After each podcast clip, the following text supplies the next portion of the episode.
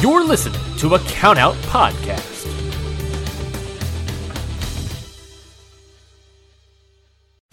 You're listening to a Countout Podcast.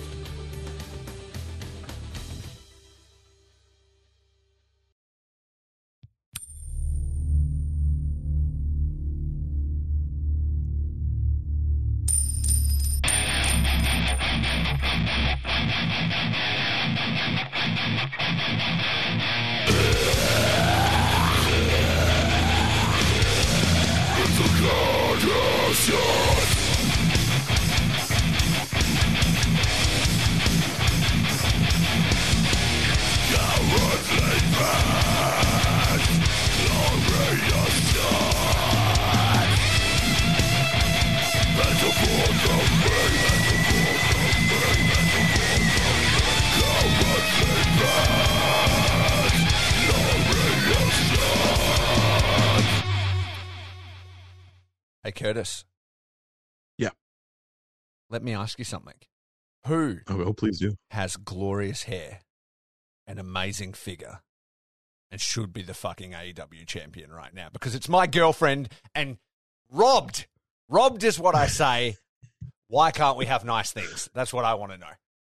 Oh, just imagine how many great title defenses they would set up this year in the G1 if Hiroshi Tanahashi was the AEW Just interim champion. Defending it all the way through the G1 like a fucking boss. It would have been sick. I was like, it. It's the fucking interim championship. Who cares? Just do something cool.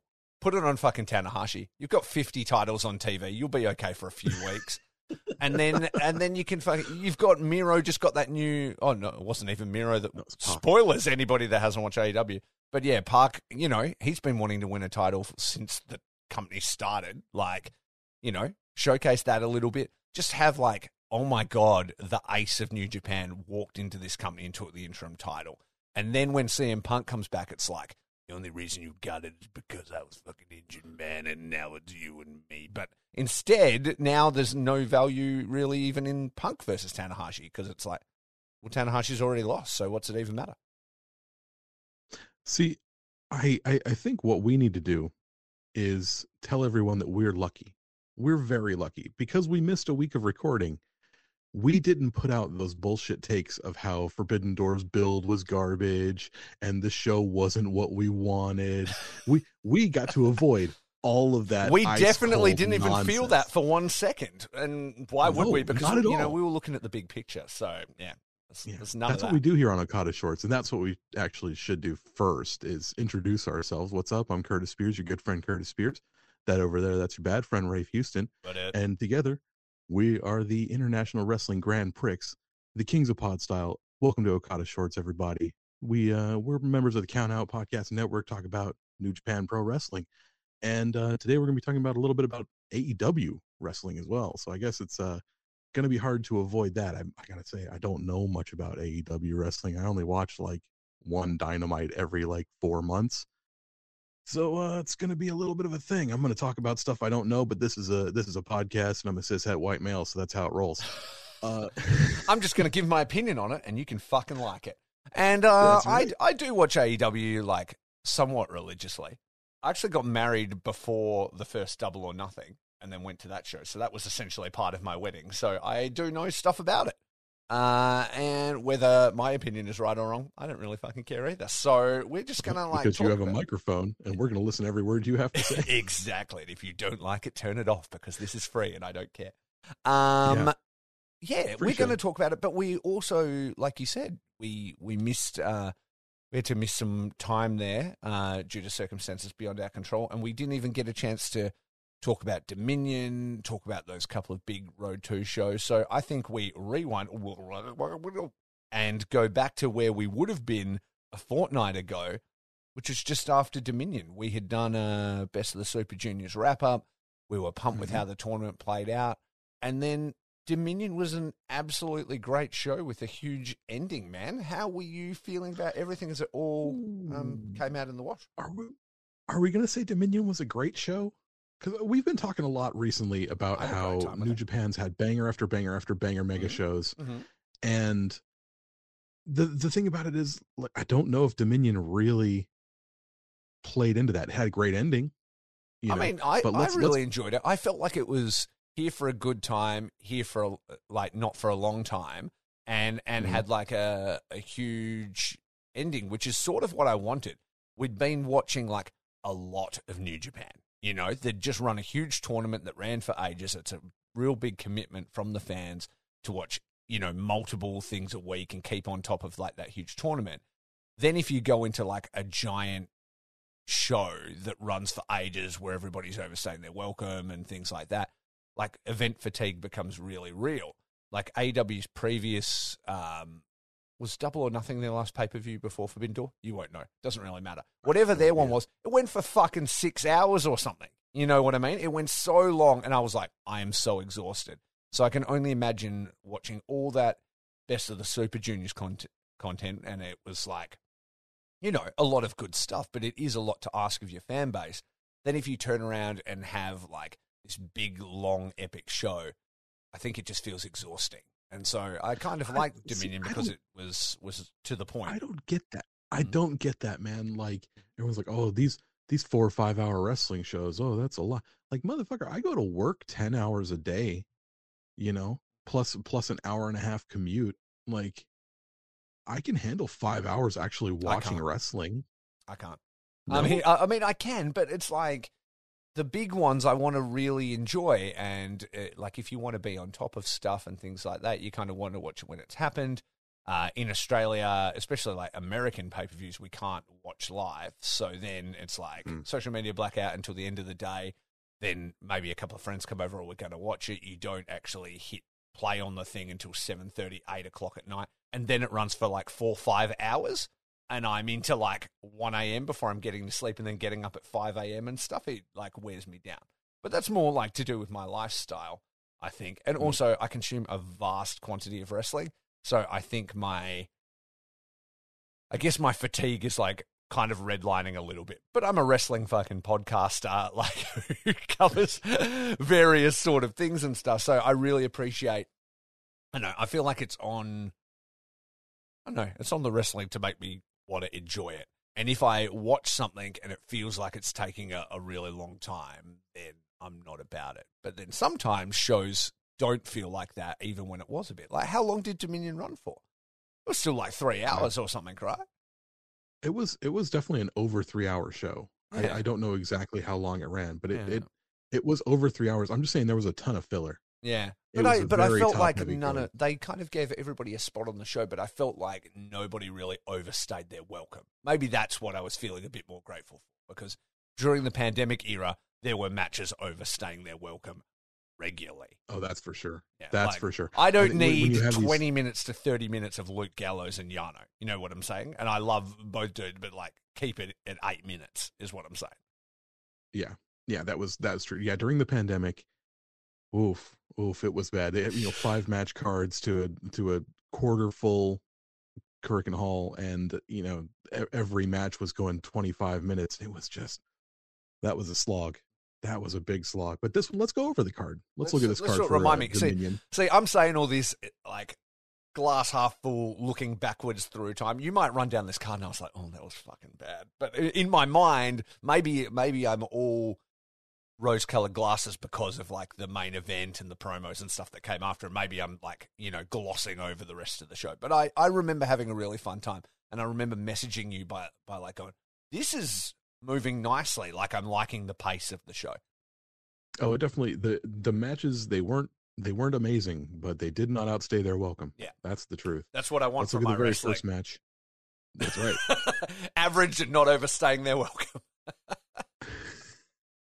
Speaking of average and not overstaying their welcome, Master Wato, uh, to Taguchi and Tenzan get beaten in 10 minutes and 31 seconds by the United Empire, Henare, Francesco Akira, and TJP. Ah, miss, I missed that, remember? Because you were like, Are you watching Dominion? I was like, Didn't even know it had started. So I didn't actually see that match. So that helped.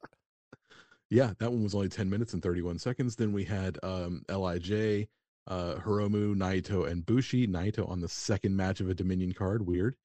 Uh, versus Bone Soldier Ishimori, Ace Austin, and El Phantasmo. El Phantasmo beats Bushi in eight minutes and four seconds with the CR2. Did you watch that one? Also missed that one. So, so here we go. This the show's already feeling way shorter when you haven't watched those two matches yet. So those Yeah, rose-colored glasses are really fogging up right now. So yeah, okay. Oh, I know where you had to come in for. What are they coming for? Four minutes and five seconds, Toru Yano defeats Doc Gallows. That was what I came in for, and I was fucking pumped. That was not a King of Pro Wrestling match or anything. I just I remember that being added to the to the event and going, oh, I guess you know, as long as I keep it under five minutes, this King of Pro Wrestling stuff. And then I went, wait, Shingo's the King of Pro Wrestling guy now. what? Why is this even here? Oof. Why is this here? Yeah. But you know, hey, good for good for Doc. He got a paycheck on on Dominion. Good Yeah. for him, I guess. I think Doc Gallows is a really entertaining man. I don't necessarily need to see him like wrestle heaps, but I definitely enjoy that he exists in wrestling. And I've said to you before, I like him as a heater. I like him in the ring, and I like him being around, and I like him like in promo segments and things like that. I just don't necessarily need to see him in a singles, you know, epic. hmm Uh, no, it's definitely not epic at four minutes and five No, seconds. so no. they should have they should have had Doc Gallows come out 100 percent Sex Ferguson and uh Yes. and and go at Yes. Toru Yano. That would have been that would have been money. Why he just I, is, I'd have paid I mean, my hard earned shekels for that. why he just isn't Sex Ferguson full time is 100 percent, boggling to me because that's the best thing that's ever happened. 100 percent, absolutely. Next up, 60 minutes limit. Never open weight, six man tag team championships only actually goes nine minutes and 26 seconds. SHO uh, Evil and Yujiro Takahashi defeat Kanemaru, Zack Sabre Jr., and El Desperado. I it was their fourth defense of these six man uh, open weight belts, and they defeat. You've got one of the aces of the it. junior division, El Desperado, Zack Sabre Jr., who should have tied every last one of those nerds into into bows, Yeah, and Uncle Nobu, who can do the House of Torture shtick better than House of Torture. Yeah. How did this? How how did that end up that way? loaded boot. Phantasmo wasn't using it anymore. Shows started using it. They weren't ready for it. I do love that they're like, oh no, he put something in his knee pad or yeah, yeah, pad, whatever it was. pad. Yeah, yeah. Oh, that was great. It's Yeah, it's shows- fine. You know what? Like House of Torture uh, and never works well. You know what I mean? Just keep them over there, like doing their own thing, and you get like a fun, cheaty six man. It's fine. It's fine. It's a good time. Uh, next up, Great-O-Khan and Jeff Cobb defeat Chase Owen and Bad Luck Fale. Um, Bad Luck Fale and Chase Owens didn't even get one successful defense of V Zero title reign for their tag team title run. Uh, like, as much as I'm not a fan of Chase Owens, uh, I do love Bad Luck Fale, and I do want to see Bad Luck Fale have have a belt. If they were going to take it off of O-Khan and, and Cobb, you know, they could have the least they could have done is let them do something with it.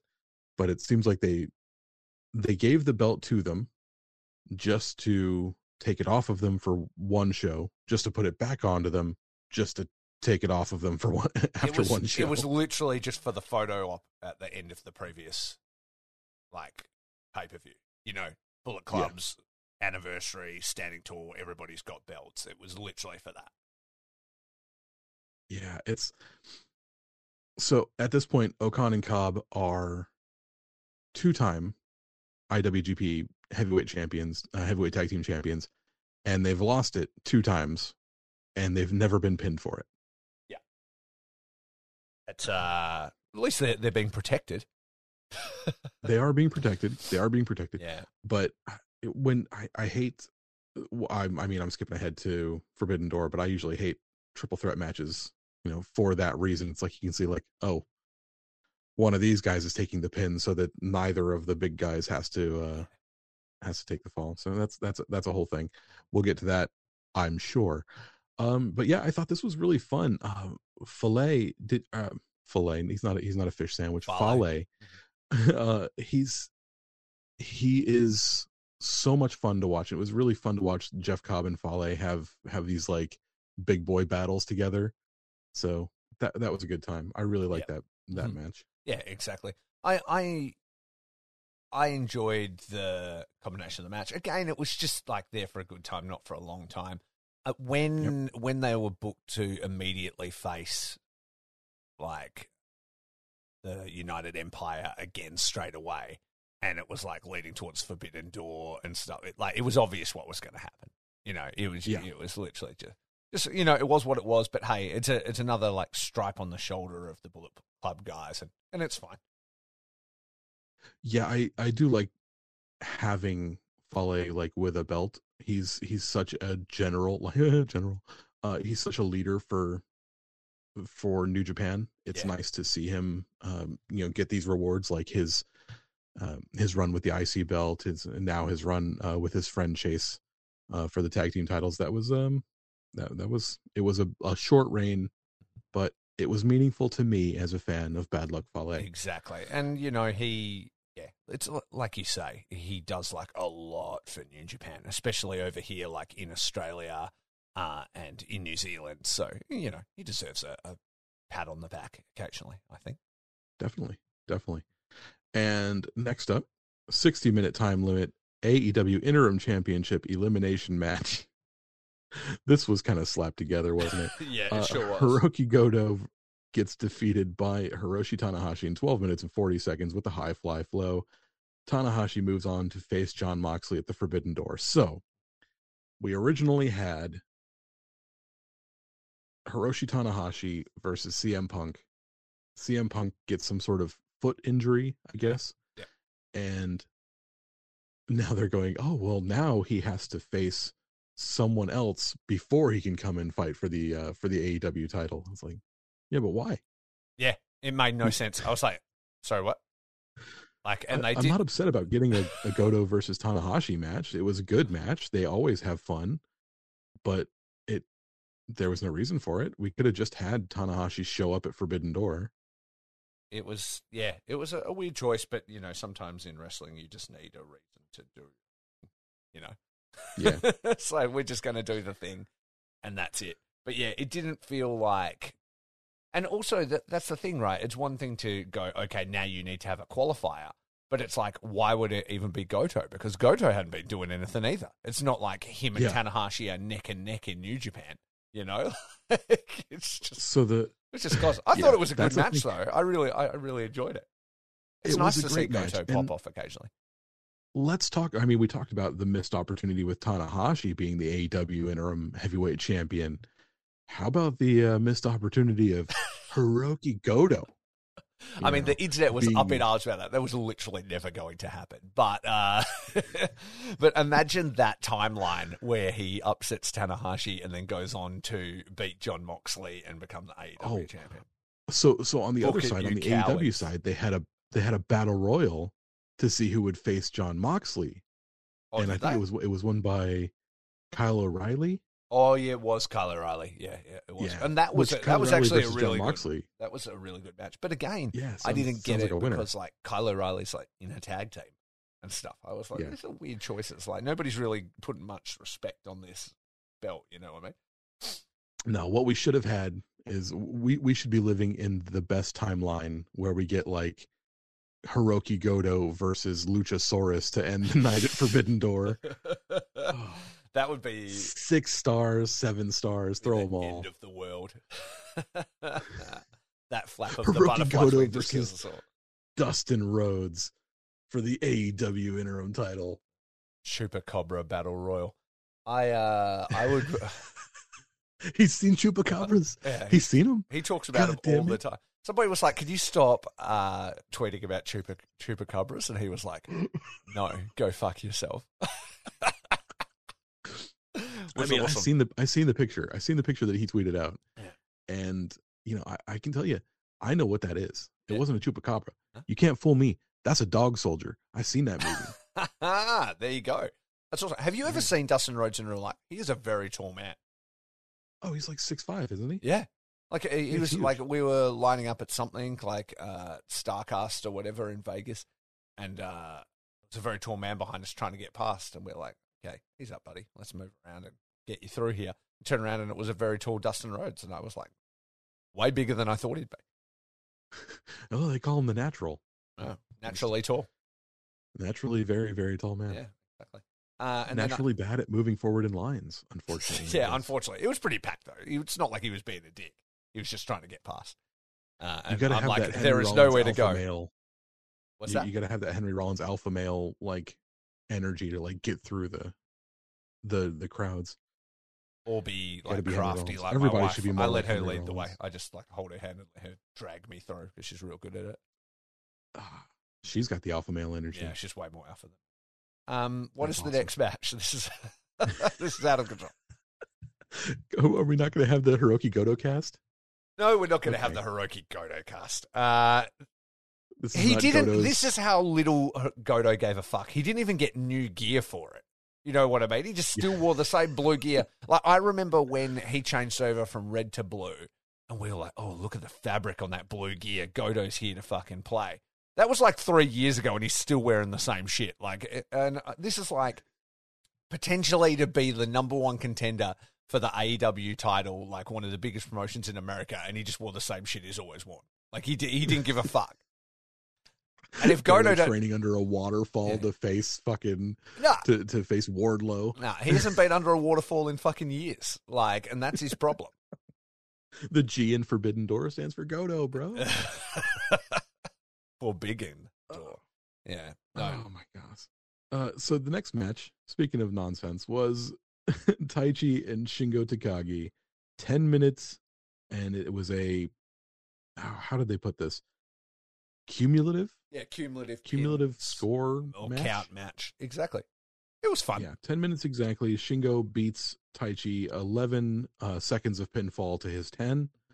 Um, these matches, how do they put these together? It always kind of confuses me. I don't know. The timing's really clever.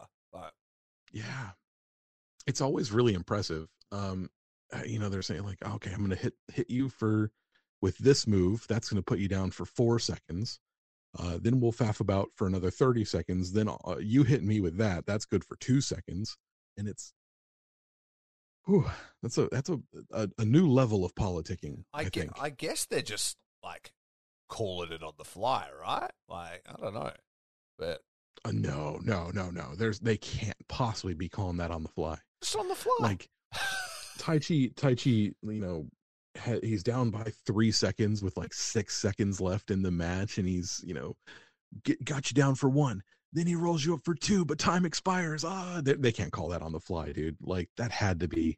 yeah.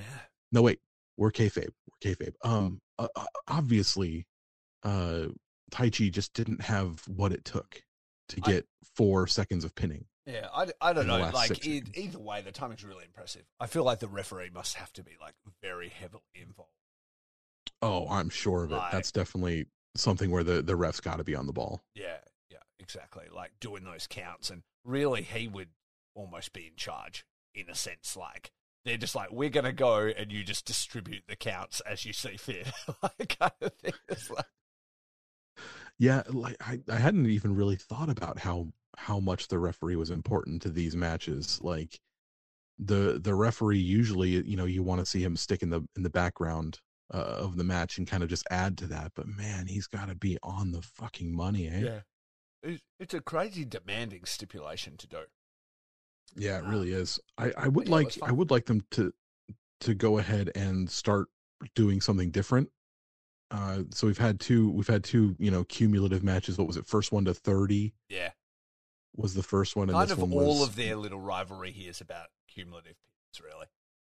Yeah Yeah, exactly. yeah. I think this this Iron Man stipulation, you know, ten minute Iron Man match was pretty cool. But let's let's go ahead and do something else Yeah, now. let's get to the island. Get to oh, let's gun. Regima. yeah, yeah, Let's do it. yeah. Let's do it. and, uh, Taichi, like the, the the bad guy from Enter the Dragon. Yeah. You know, he's got a room full of mirrors and stuff. Yeah, that's it. That's what. That's why he Oh, should have got- been the champion.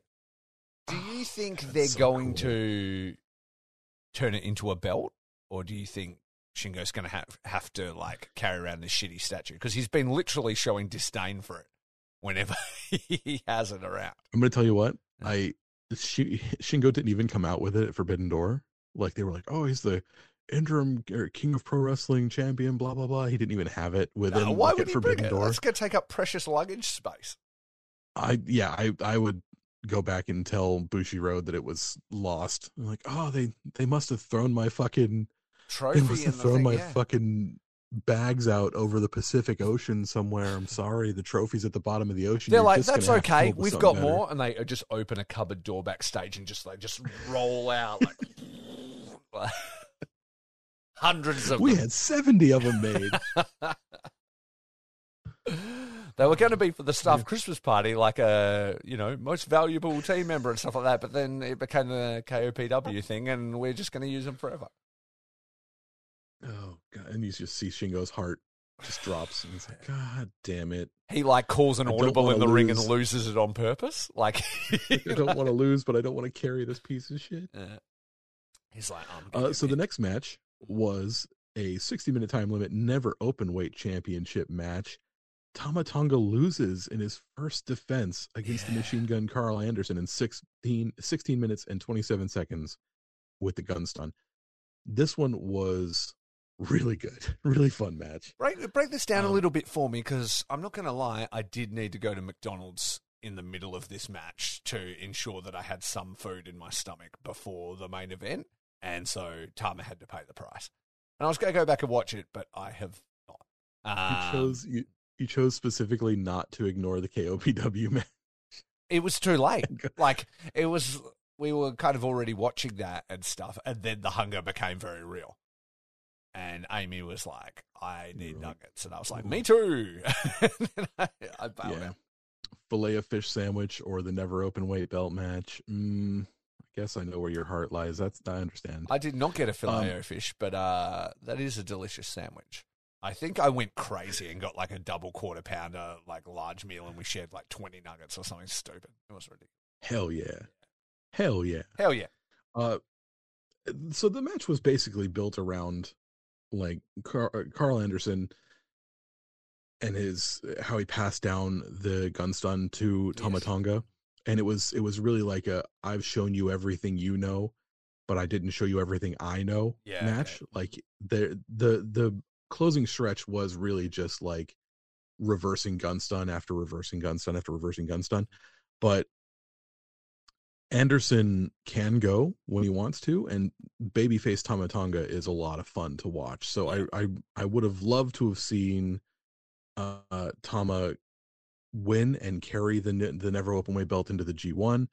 Um unfortunately that did not happen. We get Karl Anderson who is not even in the G1 as the never open weight champion. Kind of I I, I look at you quizzically. Um any thoughts on that? Hmm, it was a choice, but I don't think it's super necessary for like the never champion to be in it. Like, who cares? And I guess it it definitely isn't over between those two. You know what I mean? It's almost like the first chapter of the story, and you can understand why they went that way because Karl is returning to New Japan. He's got like a you know a solid rep from his time before. You know, former G1 finalist, all these things.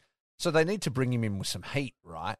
And what bigger heat than like, you know, newly minted babyface champion just kind of goes down immediately. And it doesn't hurt Tama. It like if anything, he'd only just been elevated and it just kind of continues his ascension sort of through the ranks. And unfortunately he had to go down to his teacher, but then eventually he'll overcome his teacher. And yeah, it's it's just the story, you know?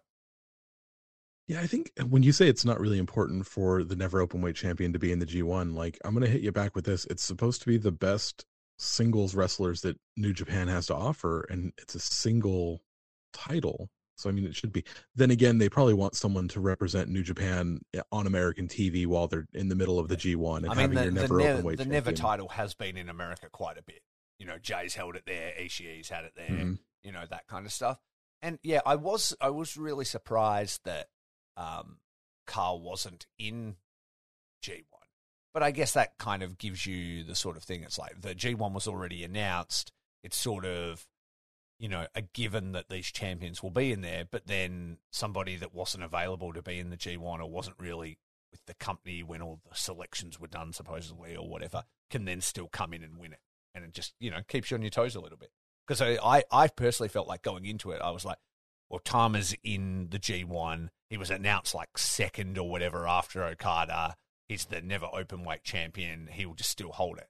And then when Kyle wins, you're like a little bit more surprised because you're like, oh, okay, they they swerved us. It was definitely a surprise. It was definitely yeah. Once they announced that Anderson was not in the G1, I was like, oh yeah, no problem then. Exactly. Uh, so the next match was for the vacant IWGP United States Heavyweight Championship match, Sanada versus Will Ospreay for the cursed big red big red belt. Um, Sanada loses in 12 minutes and 48 seconds via Stormbreaker. Will Ospreay is your new United States Heavyweight Champion. No belt. The, the, No the belt. belt did not Pissed off get about it? received. Yeah, I, I, I, they're going back to doing the "You're not the real champion, I'm the real champion, I was never beaten" thing that they were just doing with Will and his uh, world heavyweight belt. Yeah. Um. Why are they doing that again? I don't know.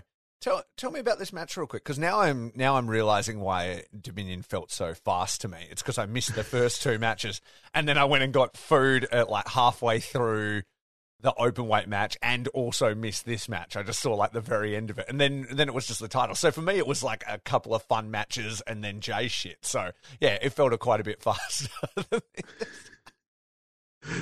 Yeah, it's the, the, And when, I you, had when you do it abridged like that. Yeah, Yeah, yeah. This abridged Uh, version so- was really the way to do it. yeah. Yeah. Uh, so, so, I- I you heard know, it was get, a good match though, Great right? tags at the beginning, and then and then the, all the cream at the end. Yeah, yeah, So exactly. Like I heard this was a good match. I honestly meant to. You obviously know why I am not up to date on this stuff, but like, um, I I had intended to to go back uh, and check this one out because I I heard it was actually a really good match, and Sanada was showing what we were starting to like in him before he got injured. Yeah, I think he was he was coming back, and he was coming back from injury. Like we said, he's he had a a, a broken face. Uh, his his beautiful face was scarred. Is it? How's it looking? Is it looking beautiful? No, it's fine. Oh. Yeah, he's a gorgeous man. Uh, but yeah, he comes comes back and he's showing that fire. You know, Will Ospreay, you you broke my everything, and I'm gonna, you know, take it to you.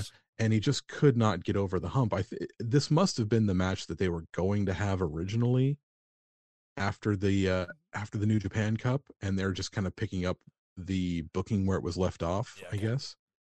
Uh, plus, when you have Will Ospreay on AEW television quite often, it's good to have, you know, have a champion on TV. Yeah. Especially with someone the with with the acumen and the flair of a Will Ospreay. Um, you would you wouldn't have been watching like the Dynamites leading up to like Forbidden Door and stuff, but there was quite a lot of six man tag action, like Will Ospreay and Aussie Open versus AEW wrestlers, like usually, uh, like Rocky and Trent and Orange Cassidy and all those guys. But like Will Ospreay was over, man.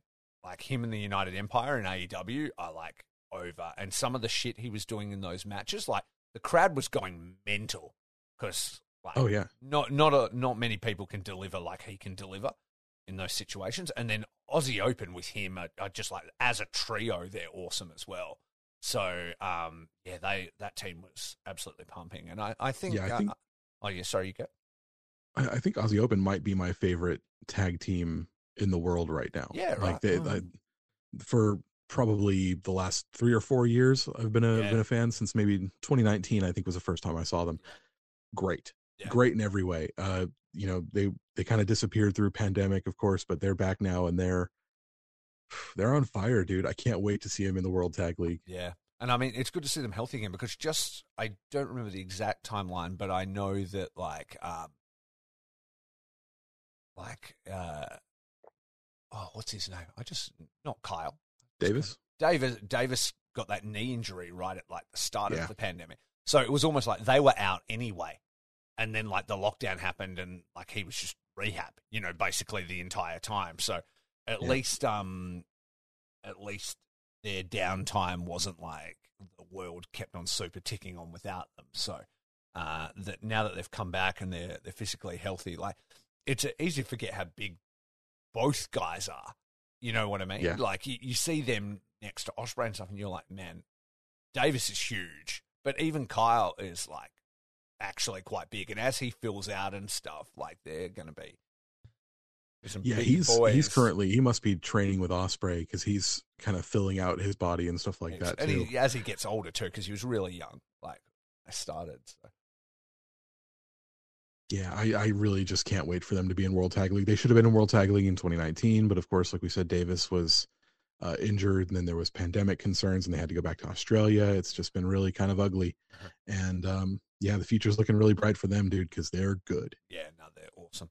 Um, but yeah, back back to the the match. I think what's going on with the US title and you know who's got the belt and blah blah. I mean, a lot of that as well. I don't think was original plan stuff. I mean, everybody keeps on getting injured. You know, the Sanada with the eye, Will with his kidneys, then Juice's appendix. You know what I mean? Like it just it keeps getting. And I, th- I think it was a case of like because Juice was supposed to be at Dominion, like he literally was rushed to the hospital from his hotel room to get his appendix out. You know what I mean? Mhm. So then they've just gone, oh well, he's a heel. He's physically got the belt. We'll just like leave it on him and stuff. And uh, at Forbidden Door, you saw him there, like in the crowd, and there was like, fan videos of him like jeering at people and like holding the belt up, and you know all that kind of stuff. So they were they were doing stuff, you know. The the promo that he cut It's with great. Jay, oh man, that gave me so many 1997 WCW vibes. Yeah, yeah. I was so excited. Ah, Jay, uh, sorry, Jay and Juice together. That's the one where he That's- like cuts him off right at the start. Hey, like they kind of introduce him, and, Yeah. and Juice just starts talking, and Jake kind Let of me just, tell you something, Shivani. Yeah, and then, and then like Jay just sort of looks at him like, "Who the fuck's in charge here?" kind of thing. Is yeah, It was it was great. Yeah, Yeah. like Jay Jay, usually one of the best interviews in the world, and just had nothing compared to what Juice was giving out. Man, Juice was giving you pro wrestling. yeah. I it love it. Fucking rad. He's just leaning into it, and the ones he's been cutting himself, like just on YouTube, uh, they're like, "I won't be at Dominion," and and he talks about like he talked about like Will Ospreay's like kidneys being too weak and stuff, and then his appendix goes and blows out. And like, you know, he's like, "You're physically not hard enough to compete with me and shit." So yeah, he's he's on fire right now, and he's only just getting started with that character, and he's already delivering like some great promos. So I can't wait till he's actually fit, and uh, I think we're going to see some great things from Juice. we did we did miss out on an opportunity to have Juice as Toni Storm's like ring girl coming down at Forbidden Door. Yeah, yeah, That would have been great. that would. They're coming down in their matching leather jackets or something. Interchangeable winner. leather jackets. Uh, but yeah, That would have um, been so good. But either way, it's. I guess it's a good thing that Sanada's back. Like I said, I didn't didn't catch it, but hopefully he keeps on improving because I was just starting to like him. Yeah, no, I think Sanada's finally like getting there for a lot of people, so that's good.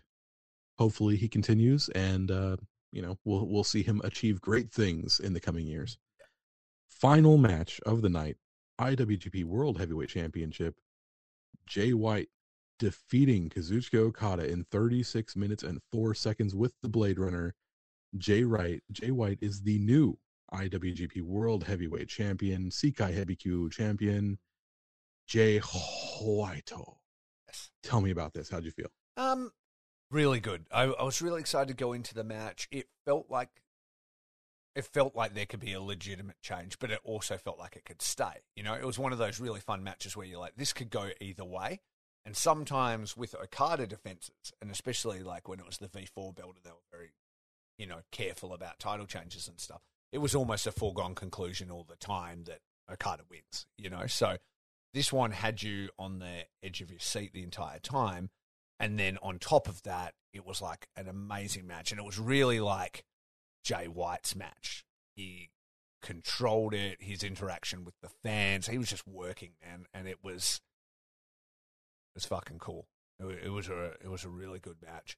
Uh, and then that's not even saying anything about the after match promos, both in the ring and backstage. Oh my god, yes. Uh, uh, Jay he's on another level right now when it comes to promos. It's it's just ridiculous. How did you do you feel about the ending? Because obviously, yeah, you always have like those epic Okada ending stretches, but like the Blade Runner, such a protective move, whatever, and it, it's feeling like Okada's building momentum, building momentum, and then it's just like bang, one, and it's over, just like that. I, I think yeah, Jay's for the longest time the one winged angel was the move that was the most protected Yeah. in in all of uh, New Japan, and then it moved on to AEW. I think the Blade Runner's at that level. Yeah. he hits the Blade Runner, and you don't get up. No, I don't. know, think, I don't the- think he's ever. I don't. I don't think we've seen anybody kick out of it, have we? Off the top of my head, I can't think of any No. that have kicked out of We it. We might be wrong, It's- but I don't think so. fans know fans are trained you know you hear you hear the pop when he hits when he hits that blade runner no it's over It's a wrap. Exactly right. It's the same as what- same as the Rainmaker as well. Like I mean, they spent a long time rehabilitating that move. Uh, for that reason, they're those one hit kills, you know. And when when it happens, you're like, oh fuck, it's done. Like the moment he hit it, I was like, oh my god, it's over. Like that was just it. Like and it was 30 36 minutes long it didn't feel it it didn't feel it it felt like a 20 minute match i i was i was enraptured the whole time yeah, great it, match It was really cool. Uh, let me ask you this: so Jay White main events, obviously his Wrestle Kingdom main event against Ibushi was epic, and also had Yeah. you know some pretty epic promo moments after it in the loss. Do you think this was a better match than that? Because him and Ibushi was really special. Like that was a really epic Wrestle Kingdom main event. Did you enjoy this more or that? i i think that i really loved the wrestle kingdom match more. No no sorry. I i loved the i loved this match more but i loved the wrestle kingdom promo afterwards. That that made it feel better for me. That promo where people were like what is going on with jay white is he gonna hang himself when he leaves here? Yeah. The, is he gonna end up in wwe what the fuck is going on with this guy? That whole there 10 minute was a segment time when he was like the i mean he kind of is now but like after that he was the hottest property in wrestling. Everybody was like who the fuck is this guy? And then unfortunately like it, he wasn't really able to capitalize right? Because then after that it's all pandemic stuff. So everyone's like is he going to WWE is he doing nobody's going anywhere. The world is locked down you know and and he became very quiet until now i mean this is like his first real New Japan match back, right? Like yeah since then, is. almost because he's done stuff with Impact and things like that. But that was his like first big match back. So if you zip away all that time and just look at New Japan time, it's like that happens. It goes away, breaks down, time passes, he comes back and then just wins the title. Like yeah that's you know people were saying you know jay's when jay comes back has he lost his spot? Things like that. Evidently not man. No, it looks like it looks like you know new japan knows knows what they have with jay. Yeah, nah, and they know how special anywhere. a performer he really is. And and they they strap that rocket right back up his ass. Yeah. so. It's he's yeah he's he's their number one fucking guy like right now. I mean, obviously Okada is too, but when you're talking big fours and stuff, people are like, you can't replace Kenny, blah blah blah. They did, you know what I mean? They're like, all right, onwards and upwards. And New Japan are great at doing that because they keep everybody it's always well heated. Always- somebody to go. yeah. always next man up Yeah. they So- they they will not fail to just put the next dude in your spot but just deliver on doing that as well, which is amazing. You see, like companies like WWE struggle to do that over and over again and miss times to capitalize on people. And you're like, why didn't you go with that guy then? That's when he was catching fire. All these things, like their company is littered with the bodies of people they didn't take advantage of. You know what I mean? Like there was like a famous one just off at the top of my head. There was a time when Kofi Kingston like had that rivalry with uh, Randy Orton, and he was like the crowd had never been hotter for anybody, kind of thing. And it's like now's the time to light the fuse on him, and they just never did it, you know. And that stuff goes on and on. But like New Japan, like at any point, it, it feels like almost any star on their roster, if they pull the trigger on somebody, they're next up. Like, and that's just it. Yeah, I think it, they they it shows that they trust their own booking, they trust their their storytelling, and they trust their products. Yeah, and they trust their to- talent. I guess that's the dojo system, Yeah. right? They know everybody can deliver. They've known them. They've built them from the ground up, straight through. They trust everybody. All their all their wrestlers are are there for life, essentially. You know, when you come through that system, and that they got it. Like even look at like Juice. You know what I mean? Like he uh obviously had been NXT and all that stuff. He went they went, Yeah, we'll just bring you in. He goes, No, I want to do it the right way. I want to come through the dojo. I want to do it all properly. And he did. And then the pandemic happens. He was away for ages. He's talking all that shit in interviews. No, I'm not going to do anything. I'm done with wrestling. Blah blah blah. And then they just don't even hesitate to pull the trigger on him. Bam, and he just delivers again. You know what I mean? Because he's like, they're just locked in, and I think their system is the best in the world. Like, and people have to be patient. They have to wait, but if they do, they really do get rewarded in time. You Yeah. know? I, I often wonder how how early in their dojo training do they do they pick those guys and say that dude that dude's going to be a world champion. Unfortunately, that guy's not, and probably never will be. But like, I think Where- where very early on, but then I think that sometimes people can surprise them. So, like, I think Okada, for instance, they knew that one, once they had him anyway, like because, uh, like, didn't they? They didn't take him initially, right? He went to Mexico and then came back. But yeah, like, was, they they wouldn't take him until he turned eighteen, so he went to Mexico for two years. What a fucking man, hey. Like, imagine that. Like, coming out of high school at 16, I want to be a wrestler.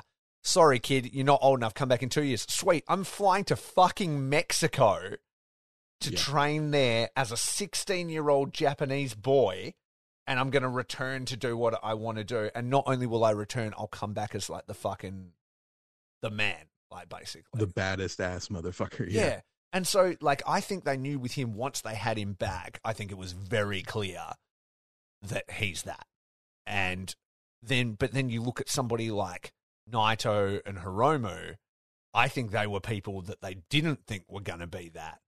And then were very pleasantly surprised. I don't And- know. When Hiromu came back, he came back with a vengeance, looking at you know, looking at Kushida. Yeah, but uh, the, like the stories before he went away, uh, he was like unpopular in the dojo. You know, like uh, like people didn't really like him as much. That like Naito had him under his wing from pretty early on because he like you know took a shining to him, but apparently the other students didn't get on with him or didn't think he was good or whatever, and used to work with him and stuff.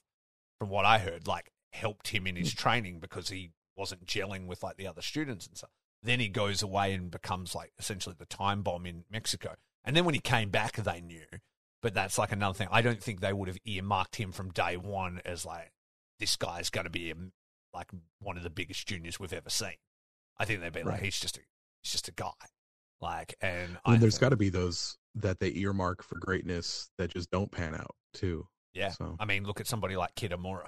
It was like pretty clear that they were like grooming him to be like, oh, this guy, he's fucking drag and drop. Let's give him Goldberg's move set. As soon as he's Yep. gone on excursion, we'll just drop him in and he'll be our monster. And then he just flames out. You know, so Yeah. my, my question to you then, we're on off on a huge tangent now, but in the that's okay. We got time. Yeah, Let's exactly. Go. We, In we, the- we missed a week. We can get. Get exactly. the extra We're getting news it out. in. Strap in, people. We haven't even got to Forbidden Door yet. Um, in the current crop of young lions, who do you think they have earmarked for success? Because there are some some pretty high level prospects coming up now. Are you talking about in the, that are on excursion now, or that are currently in in Japan? in Japan. Well, actually, you In know, Japan, both. right. Let's let, let's look at both. I, obviously, obviously, the big one, the the first one who's going to be coming back is Shota. Yeah. like that kid is it. You know, he's he's probably the one I'm most excited to see come back. And I think they knew that, Um, right? Like when he oh, was, yeah. Yes, and who his dad is and stuff. They're like, this kid has the business in his blood. He's going to be. Awesome. I don't even I don't even know if it's really like because they always mention it. Oh, that's his dad, red shoes, blah blah blah. But it's like eh, that's not it, man. He's got something. I don't know if it's the hair or whatever. Like He the- the feels like that they tied him to Tanahashi. Moxley. Yeah, he feels like he feels like a junior Tanahashi. You know, like Yeah. yeah. They they tied him to Moxley right away. Yeah. which is huge. And that even felt like Yeah. impromptu, right? Like I think Moxley just fucked with him, and then they like kept sort of doing it for entertainment. But well, they Yeah. they had to give Moxley something Yeah. because he's not going to have singles matches his entire first run in, in Japan right before the G1, right? yeah, So they had to give him something. He wasn't going to join a stable because he's, you know, this like loose cannon character and things like that. So they had to give him something. And they, that's what, like, he, Moxley comes in, he beats Juice in a really good match, wins the US title. And the next match they have him on is a, you know, it's a match with a young lion. And I was like, that's like, you know, a, a train versus a, a, a dog or something, it's just to run him over. Yeah.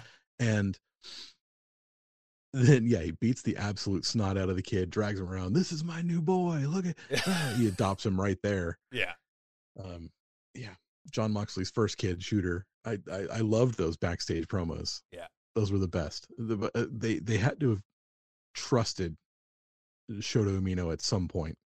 Yeah. You know, to say this kid's got you know he, he was earmarked for sure. Yeah. Yeah. Um, Yuya I think is is earmarked as well. Um, the- yeah, that's just going to be greatness coming from those guys. Um, those are the the two that I think are going to be the biggest as far as in Japan right now. Uh, still in the dojo, not excursion level yet. Um, gosh, Oiwa, Oiwa's I mean, Ryohei all, Oiwas. they're all looking pretty, pretty promising in like the new crop.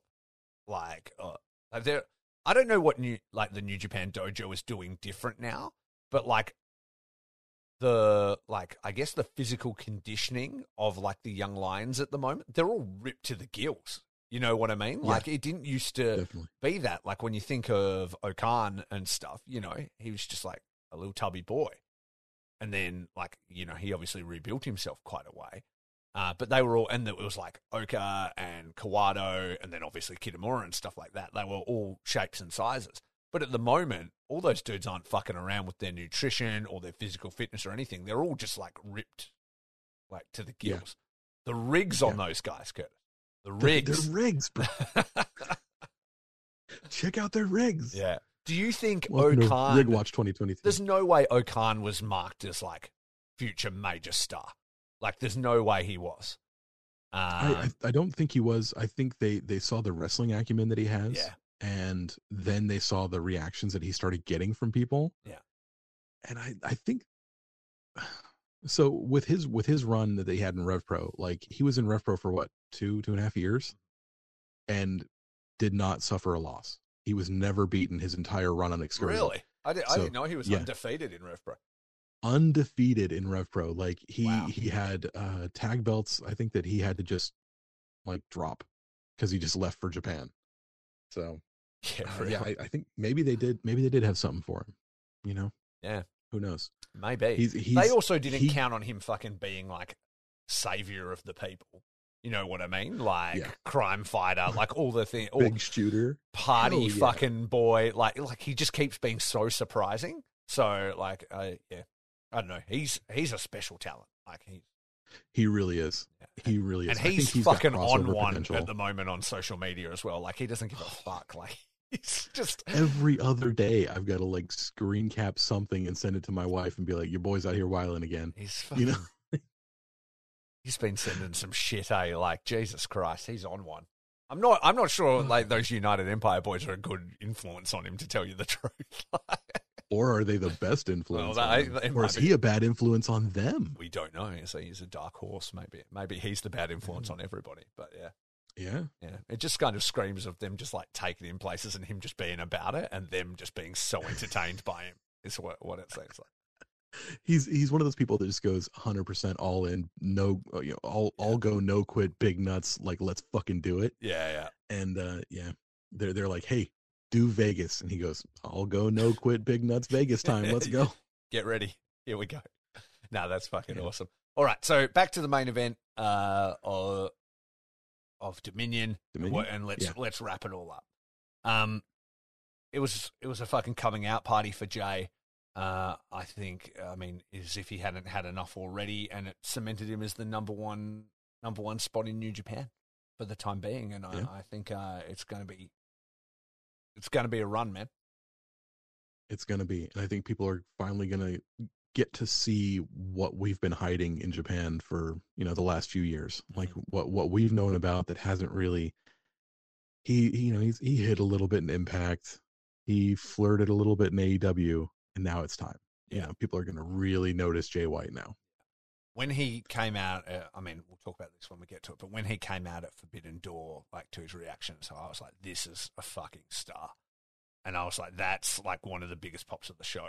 Until Okada came out, and then that was, Yeah. like, you know what I mean, which was ballistic. But like, yeah, he's he's huge, and I think every like he's got America's eyes very interested. Definitely, definitely. So, uh Dominion, altogether good show. I don't think it was on the level. It was shorts. It was Yeah.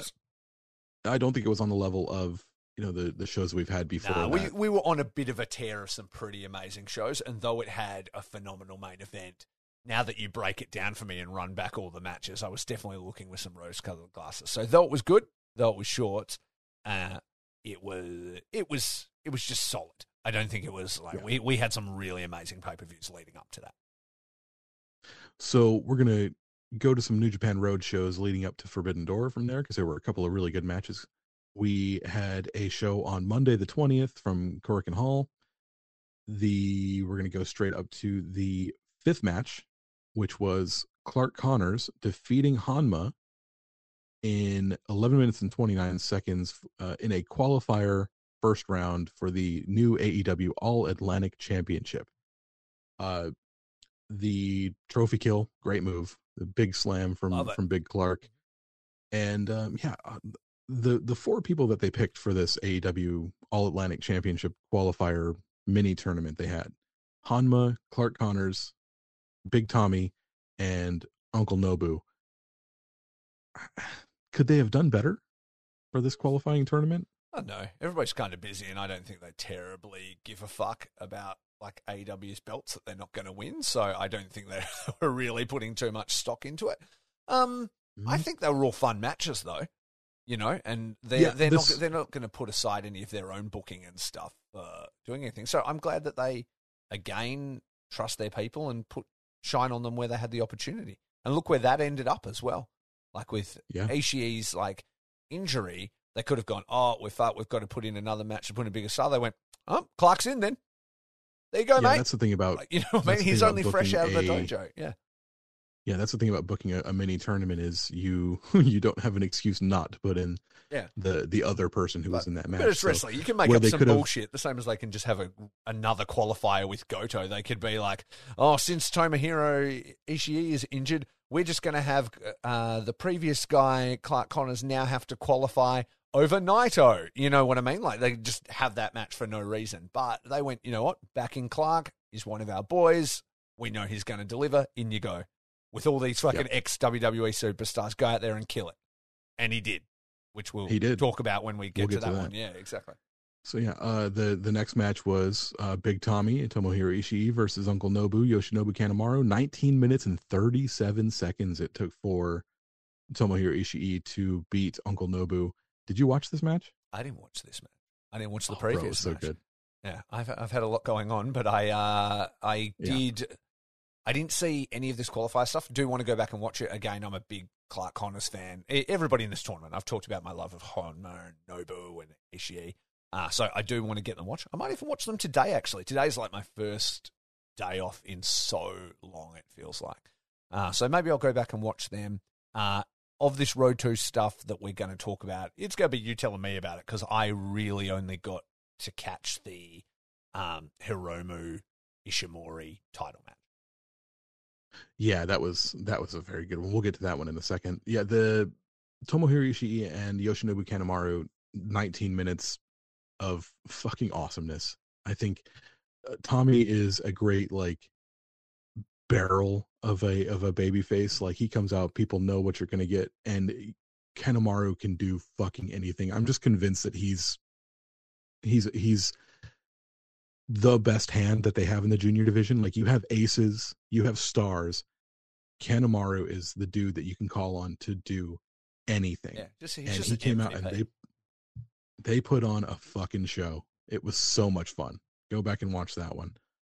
Uh, the next match, the seventh match of that day for the IWGP Junior Heavyweight Tag Team Champions uh, Championships, we had TJP and Francesco Akira beat Yoshinobu.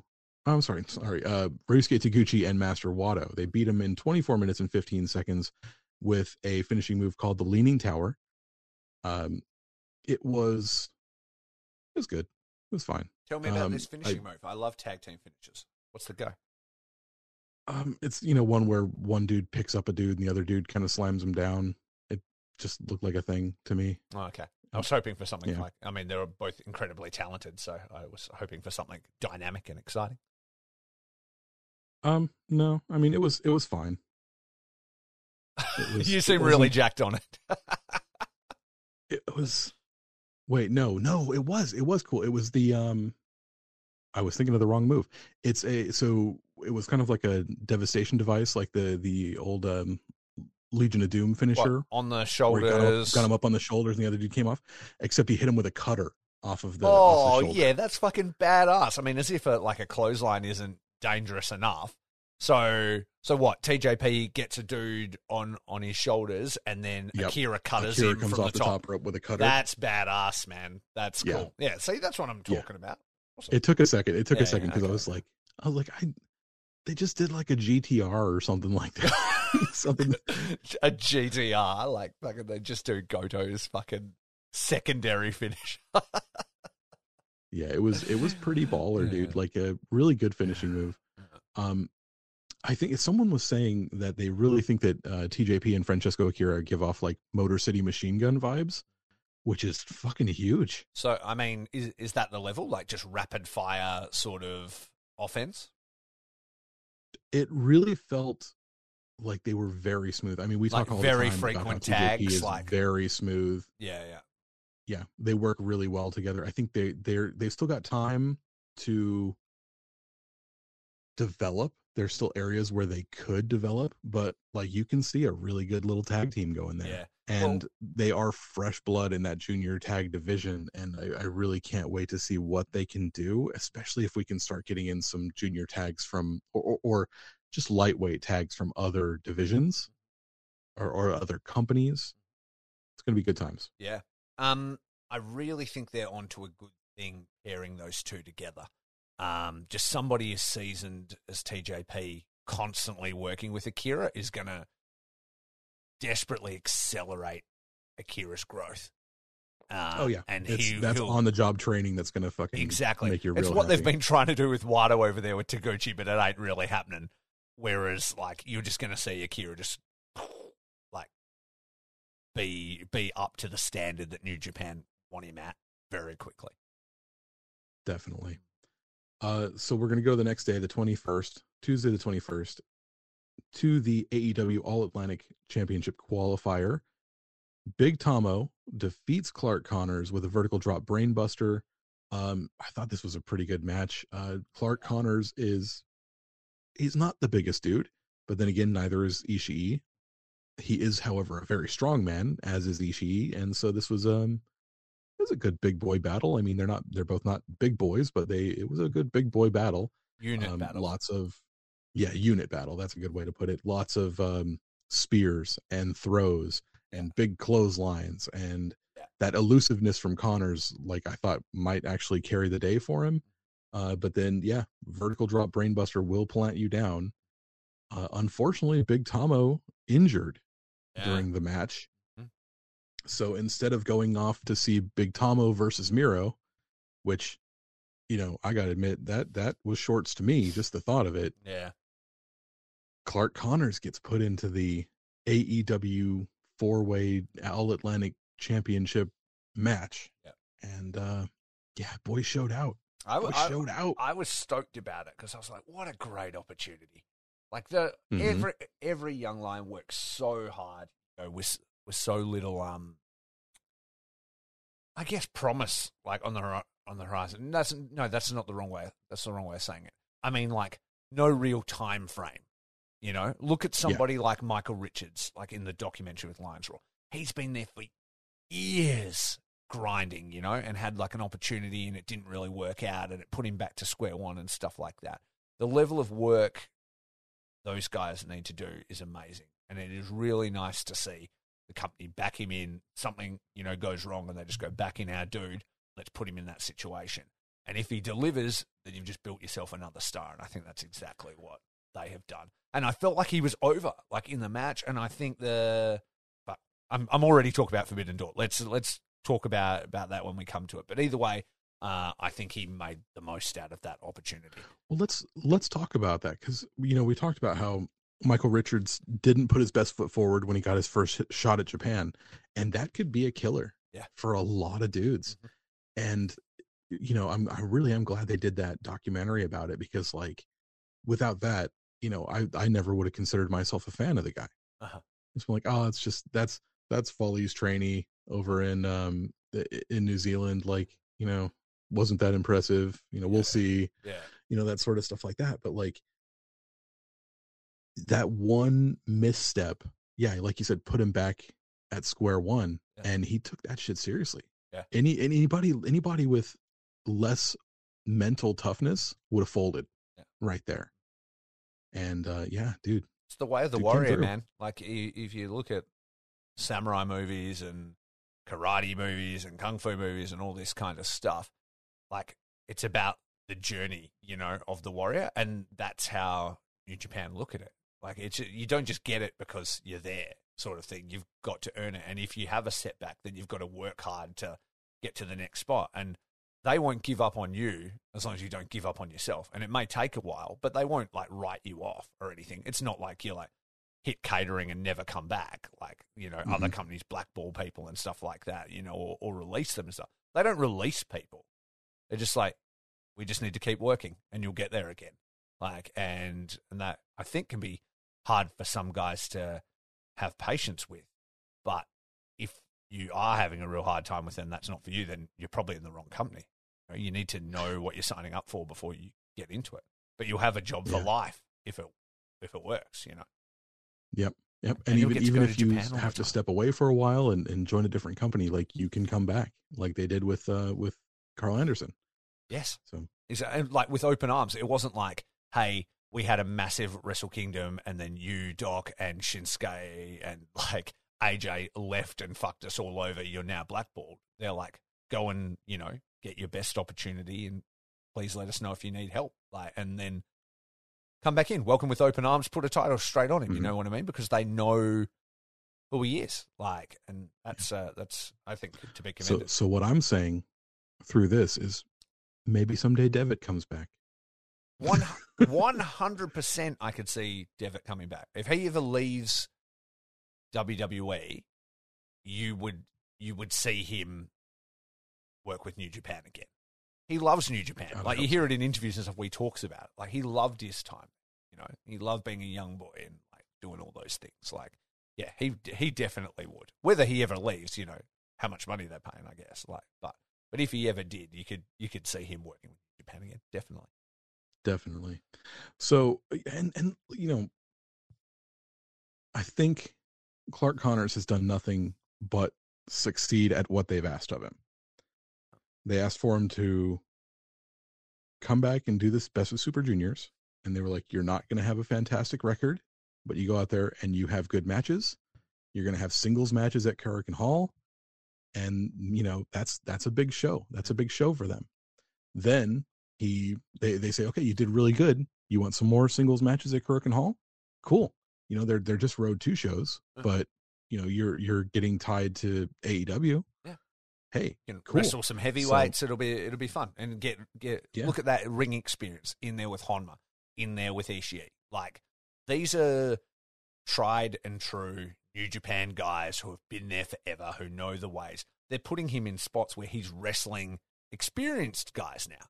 You know, mm-hmm. like you know, and there was probably no co- coincidence as well that one of his blocks when he was wrestling in Best of the Super Juniors was like against Nobu and stuff like that. Like put him with the stalwarts, the guys that are, you know, proven. And then yeah, when that see what you got yeah, exactly. And then when that opportunity comes back, they're like, "You haven't dropped the ball yet, kid. Let's go." Yep.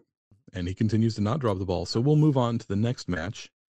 The final match of that night of this of this uh, mini tour was Hiromu Takahashi in a losing effort against Taiji Ishimori. 30 minute 36 minutes and 20 seconds. Ishimori wins with the bloody cross. This was good. Like I love these two. I, th- I think, you know, Ishimori best of Super Juniors, he really had his working boots on. Um, when he beat Desperado for the title, he really had his working boots on. He's he's been showing out. Yeah, I think he, he, sees he's picking up. He's he's definitely picking up for me. His rehabilitation in my eyes is going pretty far. I'd like to see a little bit more, I don't know, character or viciousness out of him. a little bit, maybe. You know, like uh, having been a little bit more of a killer, but but it, they've been good matches, man. Yeah, I think um, he sees that. You know, we'll talk about it the after this match, but he sees who's coming back. He sees who they have there, and he's like, you know, if I'm going to be the champion, I've got to fucking show up because Desperado and Hiromu are both, you know, tried and true aces. A third ace is coming back. You know, we've got stars on the rise in this in this company. Like I need to, you know, secure my legacy right now. And I think that's what he's doing with his run. He's trying to show like what he can do, where he's been, his experience and his ability. And I think that he he really did with this match. It was when you talk about being a killer, like he was so locked in on this uh, in this match just trying to rip Takahashi's arm out.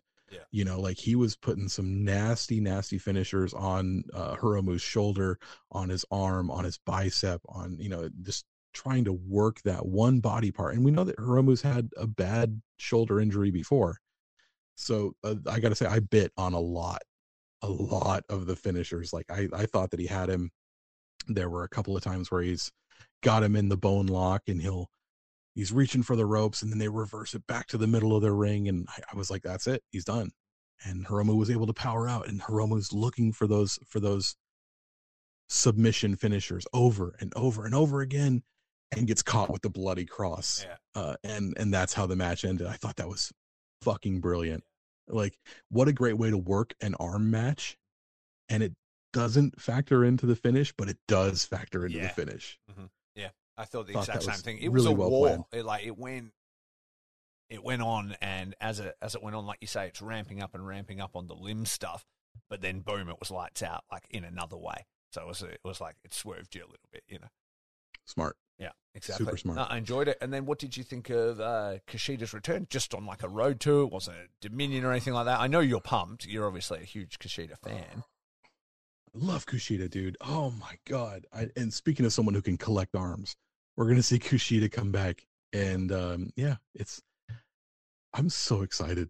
I'm so excited Kushida come home, dude. Yeah. Oh my god! I, I like. I keep thinking about like um, you know, a take, a take for this, and I don't have a take. My take is that, fuck yeah, Kushida's back. Yeah. You know, like that's all I got. I'm just so excited. I love the dude. And you know, Awesome. a lot of people, oh, he came back as a baby face. That's boring. Oh, he came back as a junior. That's what shut the fuck up. Shut up. Be grateful. it's going to be great matches. Yeah. It's gonna be great matches.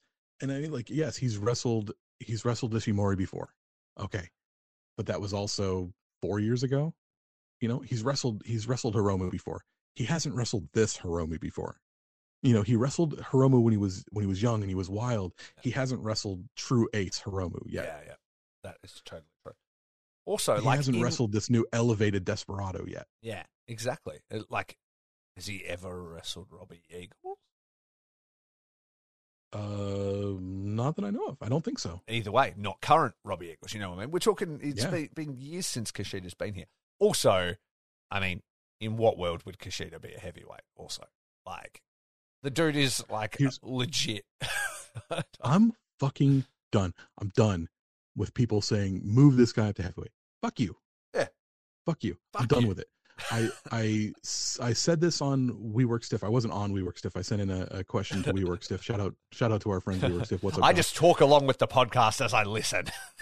Yeah. Nobody was listening to I'm me. sit- I'm sitting at work and I'm unloading boxes or whatever, and they're talking to me and I'm talking to them, but they don't know it. Yeah. they know but it in their hearts. um, I said, you know, what what is with people wanting to just raid the junior division to find more heavyweights? Yeah. We have heavyweights. Mhm. We have juniors. They're two separate divisions. Why does everyone want to fucking leave the junior division? and the junior division who is there that we right now? It is.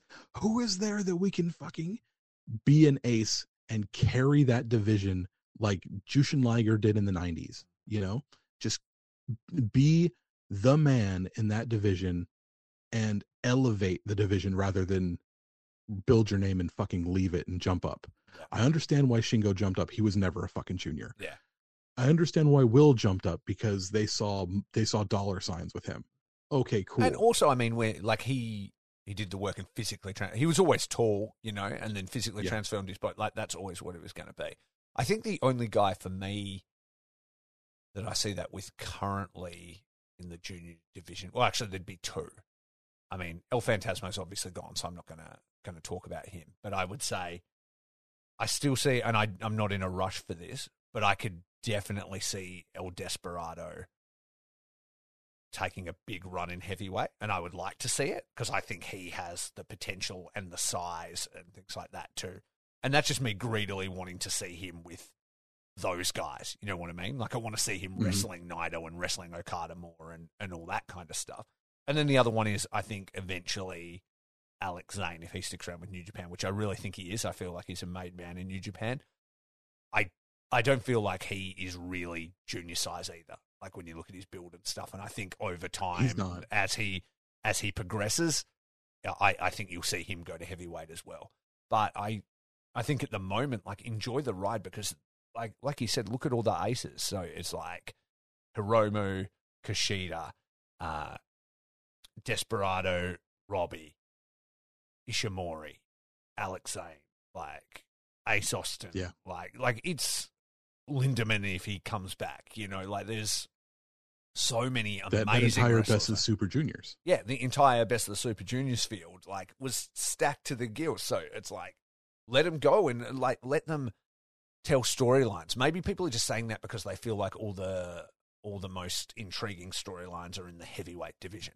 You know, because they're like the the main kind of thing. But remember when Kushida and Hiromu were like in their big feud and stuff. It was fucking huge, you know, ticking time bomb and Mhm. all that stuff and things like that. And they're they're like, you know, second from the top and all that. You just need those things. And and unfortunately for a little bit the junior division has been stale because we were in a pandemic. There was nobody around, so it was just sort of the same guys and that. But they're rebuilding now, you know. So it's going to be interesting to see where they go. And I, I'm very interested to see Kushida uh, versus Ishimori. And I think Kushida's got a whole new story to tell. I don't think you're just going to see him just be the time splitter again. I think there's probably going to be something else coming along. Uh, yeah, everyone's talking about, oh, he's going to turn heel. He's going to turn heel. Nobody Cool. Knows for it. though. You know what I mean? What- like whatever happens. exactly. What, whatever happens, he could be a monster baby face, and that would be totally fine. It's it's just more about them not retreading old ground. But so Yeah. Yeah. And and uh, you know that's that's what uh, I believe Joel said it best. Like it's just if you think that the junior division is stale, that's on booking. That's not on the wrestlers be, be needing to, to move up to heavyweight because it's the same bookers between heavyweights and juniors. that's true. Who said that? uh, Joel.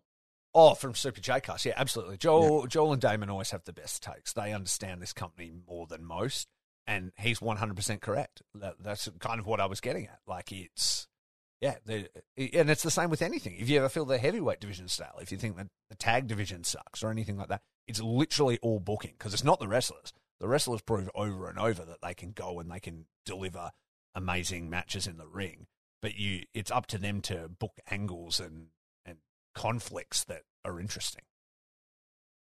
Yeah, exactly. And I, now that you have those players in place, Yeah. now that you have Robbie, now that you have Hiromu, now that you have Kushida back, now that you have, like, you have elevated players. All you got to do is put the pieces in the right spot, Mhm. and you're going to make money. Absolutely. And those elevated players who people want to see move to the to the heavyweight division, if they all work together, they could elevate the junior division to where they don't need to be heavyweights. And that's what I want. Mhm. That's And, what I want. and like, look at they're already working on elevating the junior tag as well because they've taken it off Exactly. the fun team, they've put it on a a working rapid team. So what? Like, do we now look at like, that? Instantly gets me thinking. Okay, what are some really cool junior tag options that we haven't looked at? Is it Alex Zayne and El Lindaman? Like they've been teaming together as Strong Hearts in GLEAT. I'm fucking excited about that. Let's Yeah. do Strong Hearts, which is Alex Zayne, Lindaman versus United Empire. Let's do Lij, Hiromu and Bushi like together uh, again. I always like it when they tag. They're all matching gear. It's fucking fresh to death. You've got Is uh, is Kushida a member of Chaos? Could they uh, again? Could they team? Could he team up with Yo?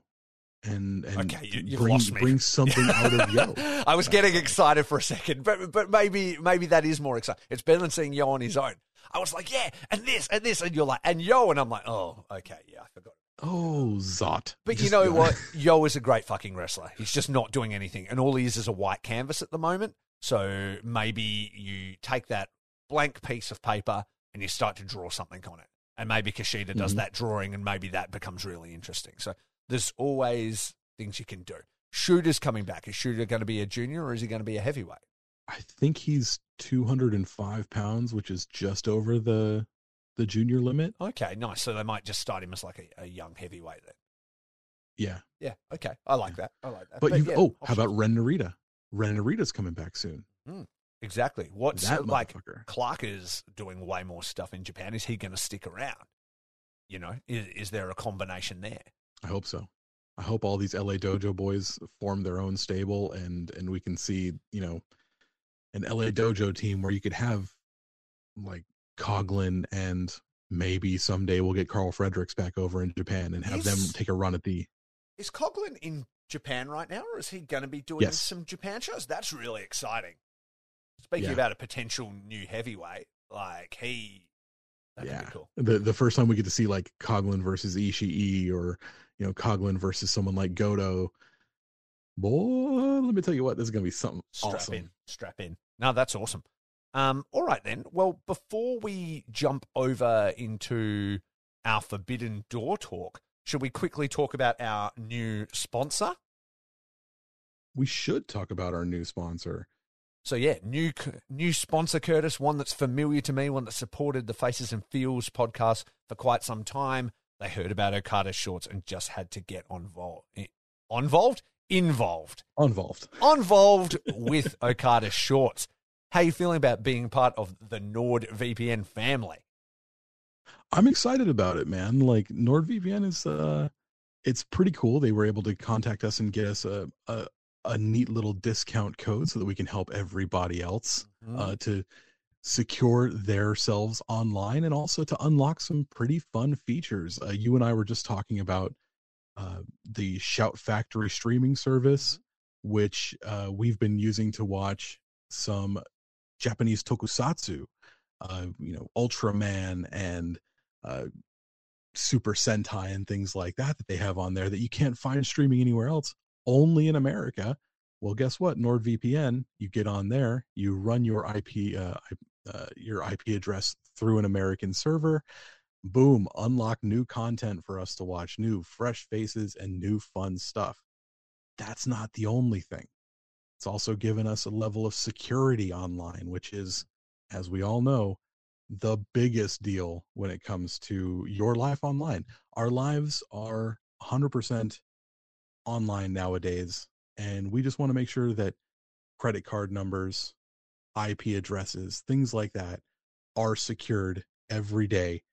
And NordVPN really gives us access to that, man. Yeah, absolutely. I run mine on the phone 24 7, basically, like on my mobile. Absolutely. I mean, if somebody was in the mobile, like, and just went through my stuff, it's just like every password I've ever had. You know what I mean? Like, yeah, I pay Mhm. for things on my phone. Like, I don't know if in the UK they've got like Google Pay and, and stuff like that, but like Yep. literally to I purchase, use Apple Pay on my phone every day. it's literally, I don't even have a wallet anymore. I have my phone and I've got my ID like on the back of it, and that's all it is. So, yeah, I, it's a service I really believe in, and it's been super convenient for yeah watching more content online. That you know, being in a fucking backwater convict, fucking rid- ridden island, I don't have access to quite some of the things that you guys do over in merry old, as they say. Well, I mean, we can tell you how you can get access to to things like English Netflix, where you can watch like old episodes of Doctor Who, maybe, or American uh, Tokusatsu streaming services and things like that. And the way you do that is you go to NordVPN.com slash what Shorts. shorts. That's right. Get grab your exclusive NordVPN deal by going to NordVPN.com slash Shorts. shorts to, to get a huge discount off your NordVPN plus plan plus one additional month for free. It's completely risk free with Nord's 30 day money back guarantee. What have you got to lose, man? Eh, literally nothing. And don't forget, you can choose a bundle to fit your security level. So get to nordvpn.com slash shorts. We're not good at doing it for each other. And use that code shorts to make sure you get the deal that is right for you. With a 30 day money back guarantee, man, you have nothing to lose except being insecure online. Exactly. The only thing that you can lose is fear itself. That's that's right. I think that's how the quote goes. I'm pretty sure that's Slash the shorts. the NordVPN.com tagline. Is the only thing you can lose is fear itself. So yeah, nah, absolutely pumped. So thank you to NordVPN and check out that code. Uh, and now let's talk about Forbidden Door. We've buried the lead long enough. It's been like an hour and a half, maybe even two hours now. So it is time to discuss Forbidden Door. the forbidden door. It has opened. Do you want to talk about the the pregame show? Oh no, I didn't I watch didn't that. watch the buy-in. Oh no, I don't. Yeah. Have I didn't have time. The, what a start! I opened the show being like, I don't got six hours to watch wrestling all at once. So I do. again, I do want to go back and watch it because I really want to see that match with Swerve and Lee versus Desperado and Nobu. But I just haven't had time. Seems like a mismatch, doesn't it? I know, I, but I saw a spot from it where like Swerve stomps Desperado to the outside of the ring, and it looked killer. Yeah, looks really good. Mhm. No, Mhm. Keith Lee is just such a humongous individual that to put him up against two juniors seemed like it seemed a bit like overkill. I don't know for sure. I But that's uh, that's always when he's at his best though, because he's like an awesome base, and they just you know fly around him, and he's just yeah, exactly. He's uh, you once said it best that if a company can't make money with Keith Lee, they don't deserve to make money. And Yup. no truer words have ever been spoken. He is a star.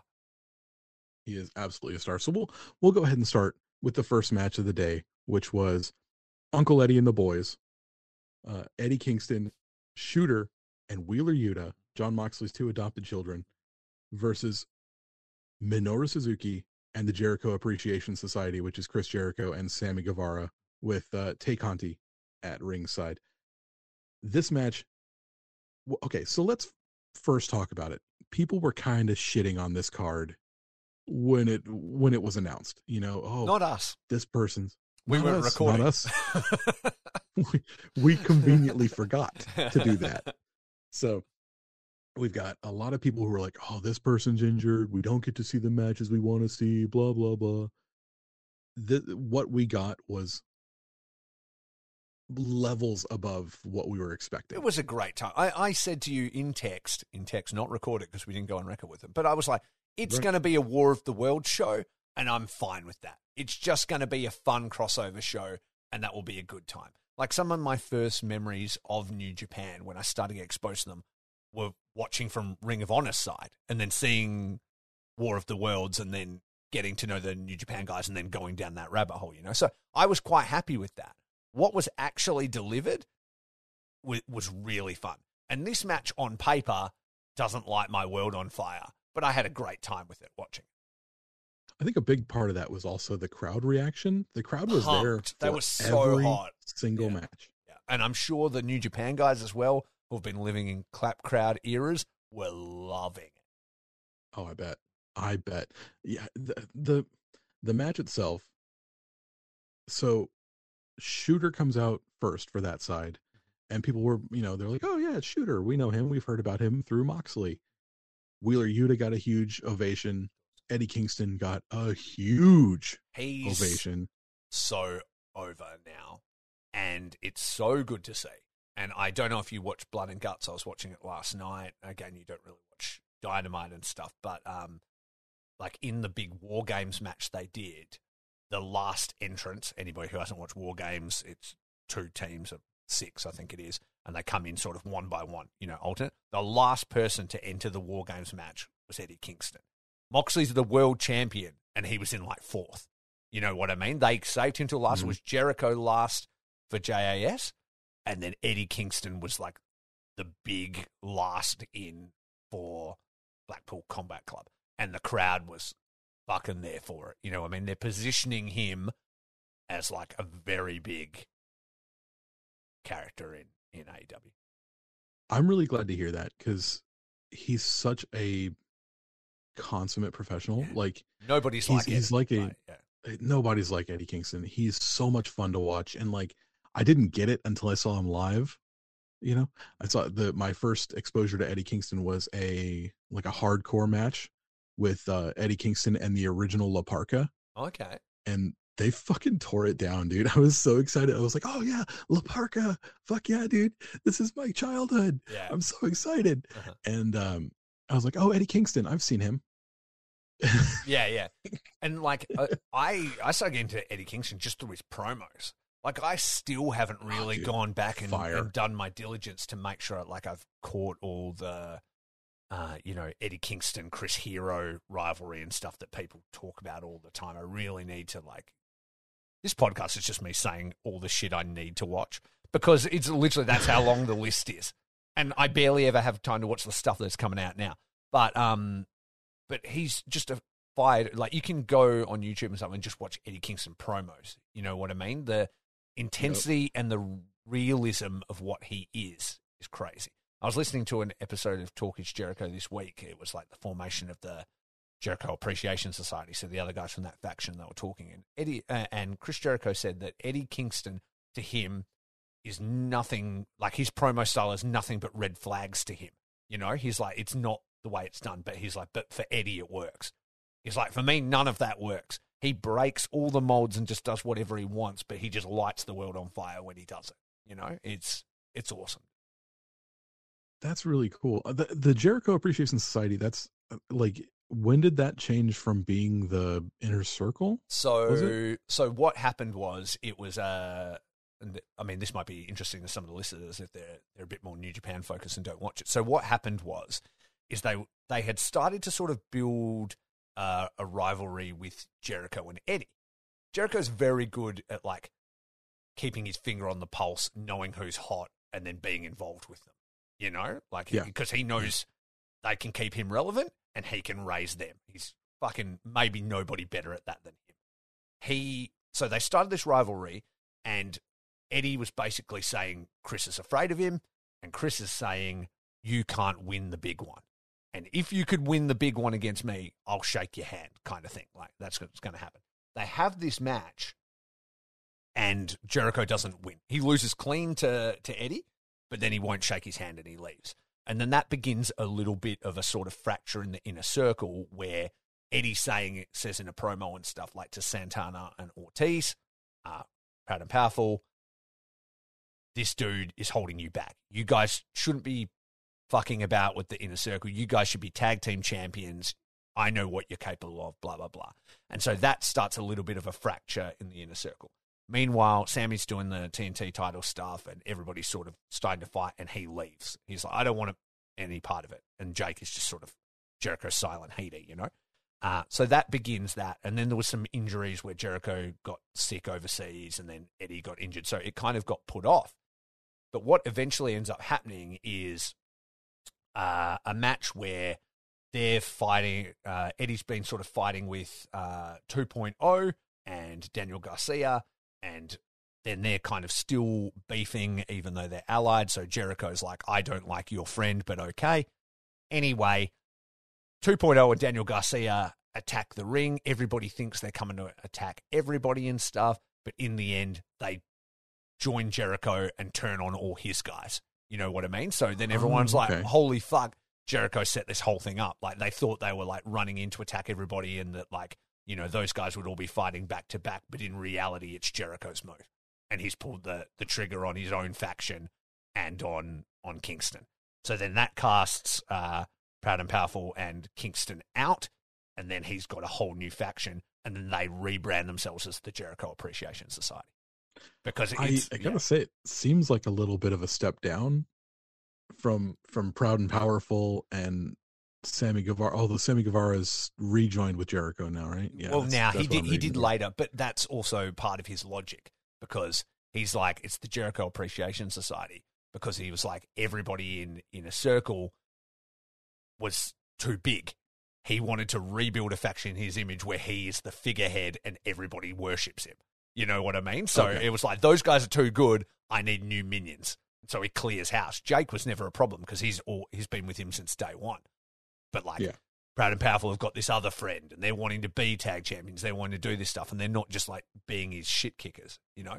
And then Sammy wanted to be TNT champion, so he just cleans house and gets a whole new squad. But then eventually Sammy rejoins when he kind of, you know, loses the TNT title and is a loser. But uh Goes, but yeah, goes heel again. yeah, but that was the thought was that, and then uh, I think it was again something from a promo that Eddie Kingston had said where he was talking about down the street where you guys are sports entertainers or whatever, and so that's where Jericho started to lean into that. He's like, oh, the term sports entertainer has like heat with our fan base. That's what we're Mhm. going to be. Like, I'm better than a wrestler. You guys are just all wrestlers. Don't you realize I've been to the big show? I'm a sports entertainer. And then there was this hilarious promo where they kind of reveal what the Jericho Appreciation Society is, and, and Jericho saying all that stuff. And Daniel Garcia grabs the mic off him, and he's like known as a restless wrestler, and he's like, "I'm going to stop you right there." He goes, "Because if you're a sports entertainer," and then he changes like, and he looks at like the other camera, like hell '90s like WWE. He's like, "Then I'm a sports entertainer too." Like it was so fun. And then he, Ooh, I know. yes. And then he like starts wearing Kangols and shit. It's really funny. It- it is. It is funny. The the like little details and stuff they're doing. I I've enjoyed it. And their like matching costumes are so fucking cheesy. They did the uh, in that Anarchy in the Arena match. They had like matching Backstreet Boys white shit. And at Blood and Guts, they came out in matching red fedoras, r- matching mesh red tank tops and like red leather pants. It's so fucking bad, but that's what makes it absolutely amazing. Like it, it just cracks me up. Oh my god. Yeah, he's out of Oh control. He's fucking God. on one at the moment, is Jericho. So, and he's He's smart because he, you know, he he just knows how to keep himself relevant. Like, is he the fucking, you know, a New Japan Okada Jay White level worker these days? No, but he's kept himself in great condition. He's always delivering great promos, and he's just always keeping things entertaining. He knows when shit gets stale, and that's what he was like. Inner Circle was done. People were starting to get tired of it. Time to flip it. You know, we've done it for two years. Jump it again. You know. Is there a cue? Yeah, I, I can cue? completely understand that. Like Jericho's always been known for reinventing himself. So I guess if you want to reinvent yourself with uh Sammy Guevara, Red Death, Daniel Garcia, and a bunch of mooks, then yeah, sure, go for it. Yeah, yeah. It Well, see, seems like a step down. even the Mooks, though, Powerful. like, well, they definitely are. But th- that also helps elevate Proud and Powerful because then they've got somebody to fight, and they're not just Jericho's minions, you know. And Yeah. and those two guys, the story with 2.0 uh, is that they they were in NXT. They're friends of Kevin Owens because they're also you know Montreal guys. And when they got released, you know, with all the fucking big WWE culling, they didn't even really get going there. Uh, Kevin Owens called Jericho. It's like, do you mind meeting with my friends and just talking to them? You might be able to help them or whatever, you know? And then so he had them on his show, just on his podcast to help promote them. And then he really liked them, like as dudes. He's like, these guys are, they're good guys. They get it. And then he called Tony Khan after they left. And he's like, oh, I've already booked them. They're going to be on like tomorrow. And he's like, they didn't even fucking mention it to me. And then when he goes, I didn't even plan for like Daniel Garcia and 2.0 and stuff to be a part of it, but they were naturally like the bad guys for Eddie Kingston. And so he's like, these are the fucking guys. They're right there, you know? And, and also, mm-hmm. Daniel Bryan had fucking uh, cut promo saying that, like, in the Blackpool Combat Club, we want to get young guys, you know? We want Wheeler Yuta. We want Daniel Garcia. And he's like, and then I fucking also take Daniel Garcia away from him. You know what I mean? And I take it away from the fans because people want that. Everybody wants Daniel Garcia and Daniel Bryan to be together. They fit. And he's like, no, now he's a sports entertainer. You know, and Yeah. that- that's heat as well. So, yeah, That's it's a really interesting podcast. I mean, I just told you the entire fucking podcast episode basically, but uh, on on Talk It's Jericho, uh, the formation of the Jericho Appreciation Society episode It's got all those guys on it, the the whole squad talking about it. It's really interesting. Right on. Yeah, but I Right. gave you a summation anyway here on the Jericho cast. Uh, so anyway, that was a really fun match. It was a really fun match, and I think the the coolest part is how Shooter was able to kind of win over the crowd. he was Uh, I mean, great, first- wasn't he? Yeah, he was pumping it. He he he wasn't really doing a lot in the first half of the match, but towards the second half, when he was, you know, taking kicks to the face and still holding on to his to his Boston Crab, or Mhm. you know, taking stiff shots from from the King Minoru Suzuki, and can we say like seventeen thousand people or whatever it was, 16, 16 5 all screaming Kazunina Ray at the same time. Yeah, that it's was hot. a moment. it's hot. That Yeah. was super good. So yeah, I, I mean, Shooter like he showed that he showed that fire. He showed the the New Japan young lion fighting spirit, and the the American fans dug it. Man, they really responded to it. Shooter's going to be a star. Yeah, I, I, think mean, so. They know who he is. that's that's super hot take, right? Shooter's going to be a star. Well, like we we all know that, but like, damn, dude, that was that was the first time seeing. Like I've seen Shooter, um, in person in smaller places, like over here in Rev Pro and stuff like that, and he comes across like a really like good wrestler. He's got a lot of personalities. Like I I've never seen that before. That was a fucking star. yeah, You know, Have, Like, have it- you seen? seems Have like- you seen him live? Have you? Yeah, yeah, I saw him and uh I saw him and Michael Oku, who is someone who I'm a big fan of over here. And I saw who else did I see Shooter with? Shooter and Tsuji versus somebody. I don't remember. Um, which was really cool seeing Shooter and Tsuji together. I really like those two. Yeah. D- But- are, they a fun tag?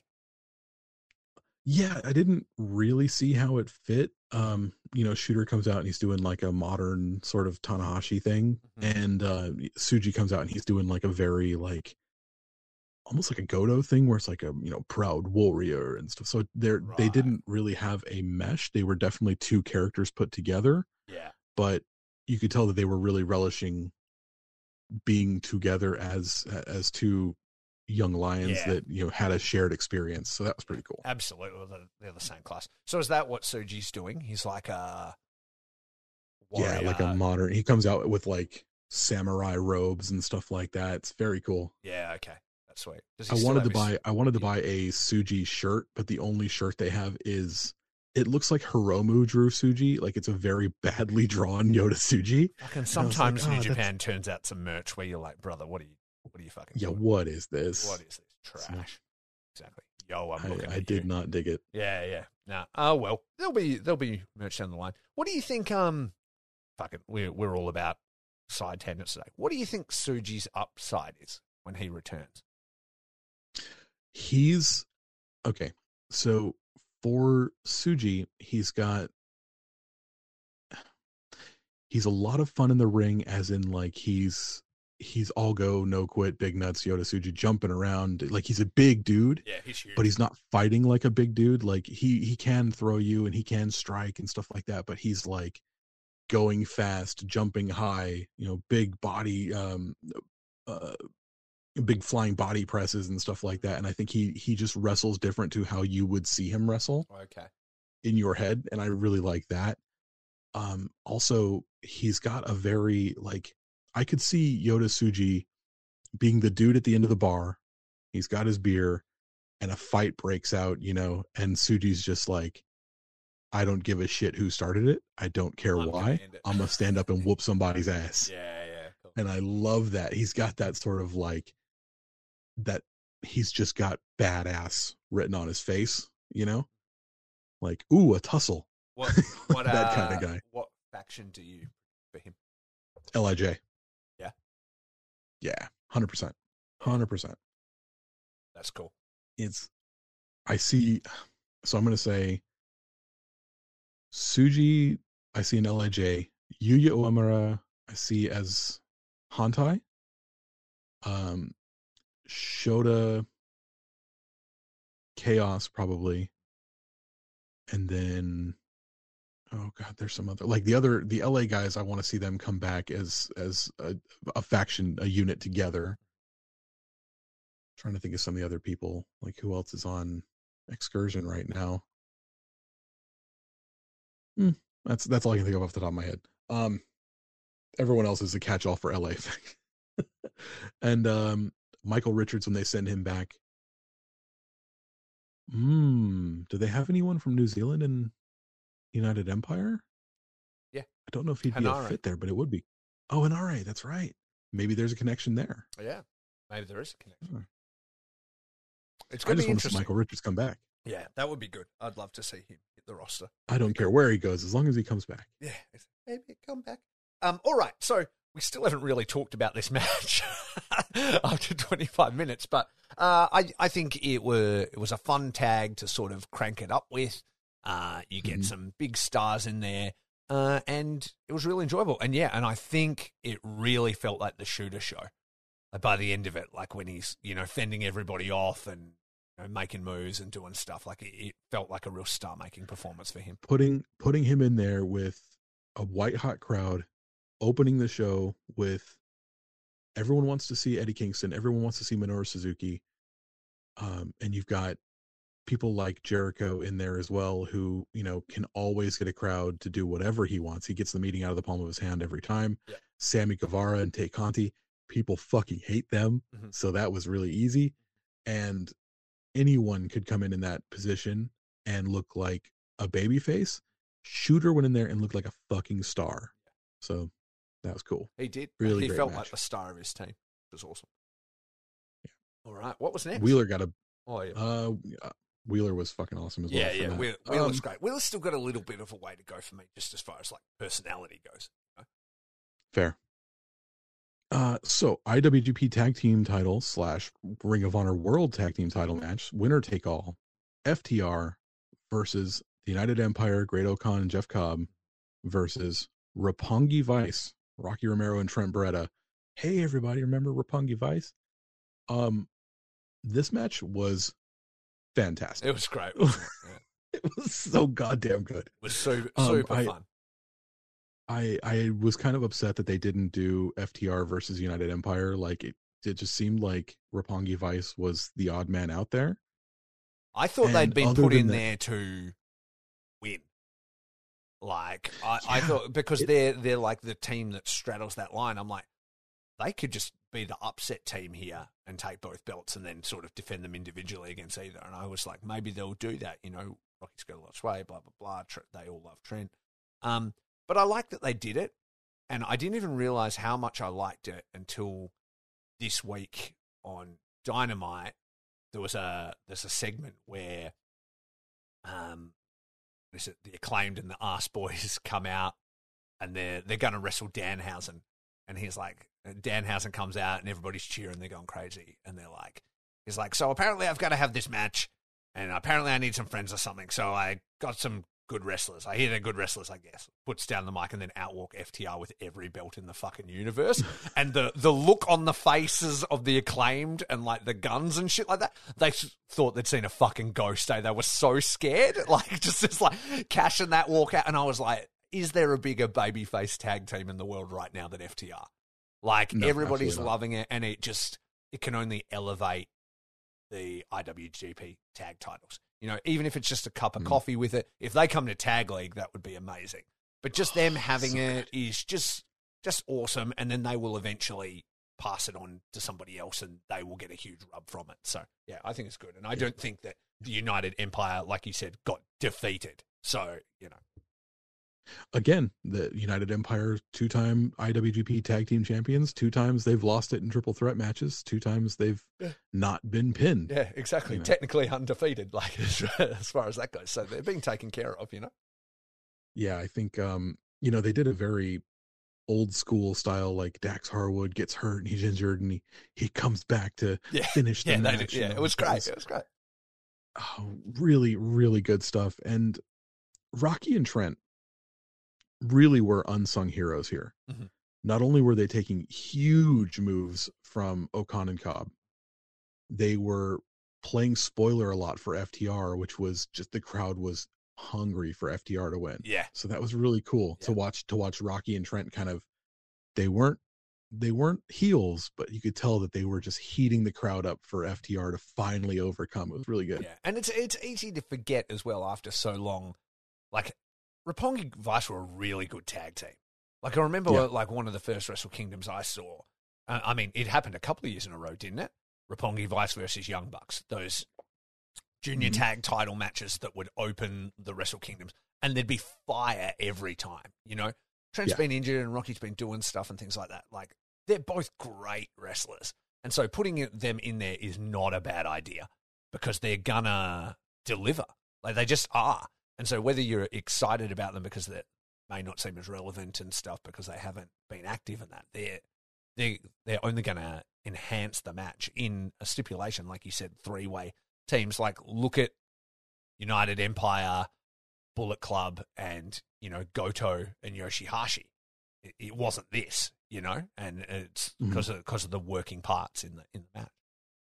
Do you want to take a second to throw some throw some flowers at Rocky Romero for all he's given us over the years and all he continues to do for us as uh, uh, someone fans. backstage with New Mm-hmm. Japan, uh, someone in front of the camera with New Japan, someone in the ring with New Japan. Thank you, Rocky. Yeah. Thank you for everything you do. he just, he just does whatever's needed for that company. It's really impressive. Like he he flew to Dominion just to like get beat down after a match for like ten seconds, basically. you know what I mean? Like just just to create some hype for this match. You know, like so there was something happening. You know, and I'm sure he had other duties and stuff there, but like he just is always wherever they need him to be and stuff, and it's really impressive. And the work that he has done with Strong as well is unbelievable. So so good. Mm-hmm. So good. And I I get where AEW people are saying that the they're saying that the the build wasn't good enough. I get that. And maybe I'm looking at it straight up as a New Japan guy. But when you tell me FTR versus United Empire, like I was there. I was about it. Uh-huh. Like I, Absolutely. don't need a build there. No. They they can just show that. Show me fine. that match and I'll go, yeah, yeah, yeah, yeah, yeah. Okay, I'm in. That's all Here's I my needed to know. 15 here's my 15 pounds or whatever. Yeah, yeah, exactly. And I mean that it had more build than some of the other matches on this show. You know, there was a United Empire attacked and putting people through tables. Like, like Trent was there when that happened. You know what I mean? So the, there was pieces in Mhm. place. You know, FTR were there. Trent was there. Like when United Empire first appeared. So it to me, it just seemed like it was all coming to a head. And when they had to like, they ended up building this show pretty quickly in the end. I still, I still think they did what they could. It's fine. Yeah, I I don't see a problem with any of these matches. Like they're just dream matches. You Yeah. don't need a story for a dream match. Exactly. And Like- like, each company has their own things that they have to be doing, you know, and they're not going to put all their plans on hold just for like a, a one-off exhibition show. So, Yeah, know, and I mean the the AEW audience considers themselves like the more wrestling pro professional wrestling company than than like say like a WWE. But like why do you have to focus on a story? Why do you have to have a build to a dream match at a crossover show?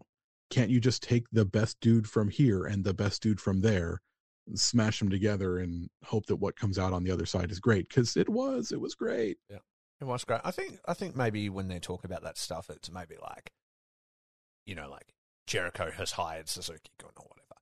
And it's like, who cares? Like, it, it's fine. It's, it's a story. They could have just said nothing. and, and had it happen, Yeah. but but either way, I, I, I think the, the show over delivered, and yeah, and this match in particular was really really good. Yeah, that might have been my favorite match of the night. We'll think about it. Oh well, uh, well, actually, my favorite match of the night might have been the next match, AEW All Atlantic Title Fatal Four Way for the vacant AEW All Atlantic Title. The that was redundant. Anyway, uh, Malachi Black versus Pac versus Miro versus the Wild Rhino Clark Connors in for Tomohiro Ishii. Oh, big horn energy, baby! I'm doing the horn gesture, which I love. Doing the horn When he gets thingy. pumped Is it two goes, "Give me C's? Is it horns? I thought it was two C's. Oh, is it Clark Connors, or is he doing like a, a rhino's head, Like a rhino Or horn? I don't know. It's everything. It's all of those things. Fucking A little bit it. of both. boom. There's a part in this match where he gets in, like where, you know, after he spears fucking Miro through the table, nearly kills that kid on the other side who gives a fuck. Boom! He hits him through the table on the railing, and then he gets in and he drags up fucking. I think it, I think it's Malachi Black, and he chucks him in the thing, and he just hits the fucking. Ah, hits the fucking Oh. the horns, and, everyone- then, everyone, then goes to grab, and you're go, like, "Let's let's fucking go, go!" Yeah, Let's go, Clark. Let's go, Clark. and The fans. So Yeah. he was just it. getting his ass kicked for like ten minutes. And then he just goes fucking ham on he goes, everybody. Like, Not today, motherfucker. you know who I am. LA Dojo fucking represent. And Yeah. there he was. hits that fucking trophy Stop. kill as well. Fucking oh, horns. Like it was sick. Oh. Like I can't tell you. Like, I'm so fucking pumped on Clark Connors. Like he's fucking one of my favorite dudes at the moment. And seeing his Yep. rise is just so killer. But yeah, he got. He's like when you talk about like fighting spirit and stuff like that. When he fucking hit, oh, hitting the horns. Me and Curtis are constantly doing the fucking horn gesture. Nobody can see him. Fucking ah! When he hit that, I was like, fuck, it, get, it got me jacked, man. I was pumped. I was, I, I wanted to see Oh, him do yeah. it. I'm like, what if they put it on clock? That'd be sick.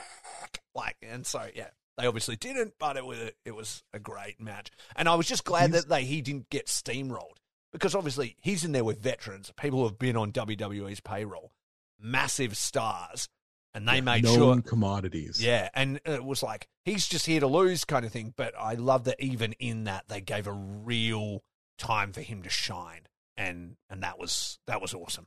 That was really like And another thing, you're going to see Clark's face for you know every time they talk about the All Atlantic title. From now on, anytime they show a video package, there's going to be Pac winning it for the first time, and there's Clark Connors with him. Yeah. and shit, maybe we maybe we use that.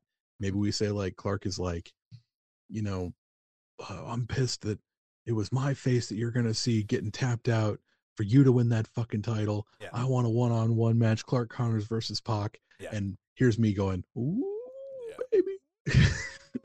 Ooh, boy. Exactly. That spear through the table, bro. He fucking hit him like a ton of bricks. Eh? It was awesome. Sick. Sick. Oh, so good. But yeah, And, I, like, I loved it. Miro is such a monster, dude. He's he's probably like if if I had to pick a couple of dudes like on AEW television to like really follow, Miro's like my my dude. You, it's know. boner alert with you and Miro. You talk about him all the time. fucking love that dude. the rig He's on Miro boss. has you transfixed. The fucking rig, bro. Check out his rig. yeah, Uh yeah, no, Miro's my fucking homeboy. Uh I just love that he wants to fight God. yeah. He's Like- pissed. He's pissed about something. Makes me happy. Yeah, yeah. Makes me happy. How- Um, how Malachi long Black, before- boy? How long before uh, Lana is on TV? Because he talks about her all the time. Um, I don't know. That'd be great. Uh, Uh, I don't think he needs her, but like, you know, have her in the crowd or something. Maybe. I kind of like, like, that he referenced her, but you don't. Hello to it. my sexy wife. Yeah, I, I kind of like that he referenced her, but I, I don't necessarily need like a return to to her and him together. You know, I, I think No. he, he he's more interesting on his own. And like you say, like Yeah. he's forbidden from things from God, and he's mad about it and stuff. I feel like that's more interesting. Yeah, super cool yeah, stuff. exactly. But yeah, Um, uh, what a banger match. We obviously focused a lot on Clark, but but through, like all four guys were amazing. It was it was a really Mhm. fun time. it really did um, make me interested for to see what they're doing with because they were like, oh, Malachi Black and Pac are, are feuding right now, and I was like, oh, okay, and they kind of went at it in this match, and that was that was rad. Like, I I talked to a bunch of a bunch of friends of mine who are AEW guys, and asked them specifically who from New Japan that they were most interested in, and we'll get to that in a little bit. We'll we'll talk about it at the end of the show in the wrap Okay. up Uh-huh. but like this like did put some it put me in in touch with a couple of AEW guys that I'd never seen before that I was I was kind of interested in like I've seen Eddie Kingston before Uh-huh. uh, I've seen Wheeler Yuta of course on New Japan television so like I can't really say like they're they've opened my eyes to those guys but like when I when I think about what they're doing in AEW, like I had no idea. I've I had no fucking clue what Malachi Black was doing in AEW. Oh, no the House of Pac Black is AEW. fucking sick, man. Uh, you, Brody King, dude. Yeah, exactly. Like King. when him, Fuck they have the best entrance on TV right now. When they come out as the House of Black, like it's all lit from behind, like you would have saw on that pay per view with him. But like he comes out and then Brody's just towering over his left shoulder, and then he's got you know Buddy on the other one. They they've put like a, a hood and stuff on him now, and they come out and then he he'll sort of like sit down, just like the silhouettes and the shapes and positioning and stuff like that. It just looks killer. And when they tag, You're always about the shapes. I am. Silhouettes are everything in wrestling, the same as they are in comic books. Um, I love people throwing shapes like this one. Fucking boots! Hit you with the Clark! Connors again. Fuck. Uh, the my favorite. That's my favorite. Uh, the oh, what was I gonna say? What do they call them? Kings of the Black Throne. When they were tagging as well, like when Yeah. uh, Malachi Black and Brody King tagged together. Different song. They've got so many songs, and every single one's a fucking banger. Uh, it's yeah, it's dope. I love Brody King. Yeah, yeah. Brody King. I wish he was in part of my G1. boys stable. He's the fucking best. Mhm. He should have been in G1. I mean, like, yeah, he's doing a thing on TV right now, but like, New Japan was high on Brody King for a long time. Exactly. I really, he might come back around. really would have liked Yeah, I would, someday. I would love it. Yeah, Some- exactly. Anyway, uh, yeah, so really good, and yeah, you should watch some more AEW. I think you'd like Yeah. some of the things that are going on. Maybe I will. Well, you now have Uh, access to my account, so I guess you can. I had access. I can't be my- fuck my changing the was like- password. you just have access now, so it's fine. my my neighbor was like, "Oh yeah, um, you can use my you can use my account," and like, I I did sometimes, like I said, I watch one every like three months or so, but Mhm. mostly it was just like, uh, you know, I'd I'd go out take my dog for a walk, and I see her, and she's like, "Oh, did you see this on AEW this week?" And I'm like, "Nah," and I I I like I love I love Orange Cassidy. He makes me laugh. oh, he's got his song Danhausen. back as a Oh, Jane. He's got Jane back now, like as That's a awesome. as of Blood and Guts. I was so fucking pumped. Amy's like, literally, who cares about this guy or this song? And I'm like, no, this song is fucking fire. The You best. Just shut your mouth. the fucking alright? best. The best. That fucking riff. Dun it. Dun it. I remember him just like walking out like at fucking GCW or whatever it was, and he'd just have like a title in his backpack, and he'd just like Yeah. sort of nonchalantly stroll out like a to juice box. Yeah, yeah, exactly. Yeah, yeah. I saw him. I saw him once against uh, Dan the Dad, Oh, yeah, yeah. Mhm. possibly Warhorse. I don't remember if Warhorse was. Anyway, uh, yeah, super cool. Um, hearing hearing Jane like, yeah, that's his. That's that's the best. That's a great fucking song for like Nah. why. It, Who it- knows? it just works. I'm I'm playing it Yeah. right now because I'm fucking jacked on it. Luckily, surely all the you know uh, members of Jefferson Starship are long dead, and nobody will sue me for playing this. Uh, but Hey, we're not making any money. This is not Yeah. monetized. we're not hurting Free. anybody. Here we go. Boom. Here's promotion for you. Musical break. Oh, the drums. Here they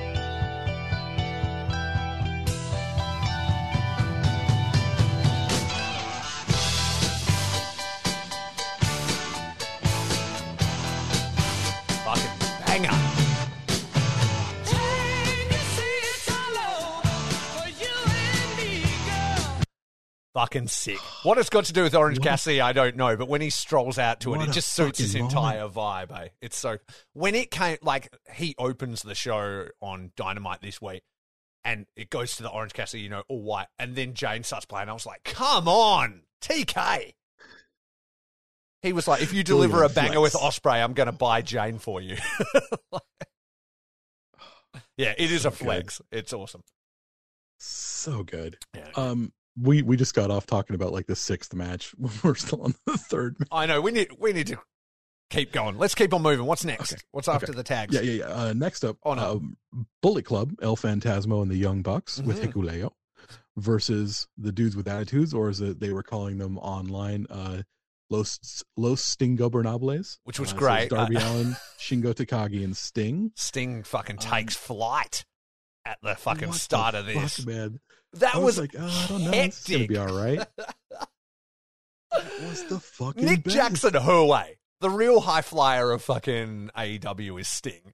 He did that one jump off something, and he's like, "Now I'm doing it off all things always," and it was killer. Yep. Yeah. And he fucking He's ate like- it too. He landed on them, but then he just like, gets reflected off to the side, just straight to the ground. Mm-hmm. the no sells by Yeah. Sting in this match. Like, is there a fucking better fucking man than Stinger. Like, He knows just when to, he knows when to bring it out too. Yeah. Like he doesn't he doesn't just no sell to no sell. nah. Like he knows sells he's got the the credibility, is, like- and then when he does it, the crowd want him to do it, and they're like, "Let's go!" Yeah. Like, yeah, it's like fucking Yeah, that fucking that no sell he caught he caught the super kick and just stops and like Yeah. thinks about it for a second and then no sells it. No sells the titty twisters from ELP. Mhm. Gave him right back. Yeah, Mm-mm. It was good. Yeah, Yeah. it was great Uh, fun. Shingo Shingo was looking like a man. Getting the uh, pin this, too. This, uh, Mhm. As well, he was just throwing people to and fro. Mhm. Absolutely fantastic match. This was this was more fun than it had any right to be. Mhm. Um, I don't know much about Darby Allin.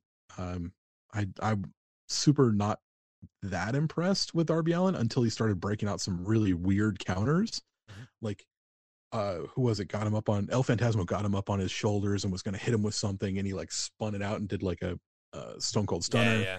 Darby's pretty like, crazy, cool. man. Like he does does some wild stuff, and his dives as well. Like his no hand sort of dives where he just like flies out like into people and stuff. Like like Ralph Wiggum going through the it's exactly the like that. He does like a Ralph Wiggum dive. He just goes and just like fucking flies into people. Uh, and his coffin that's drop cool. uh, finish is pretty cool as well, where he's like up on the top and just jumps backwards like this position. Like I'm doing the picture. I'm a vampire, people, and one hand on either shoulder, cross like woo backwards like that. It's pretty cool. Exactly.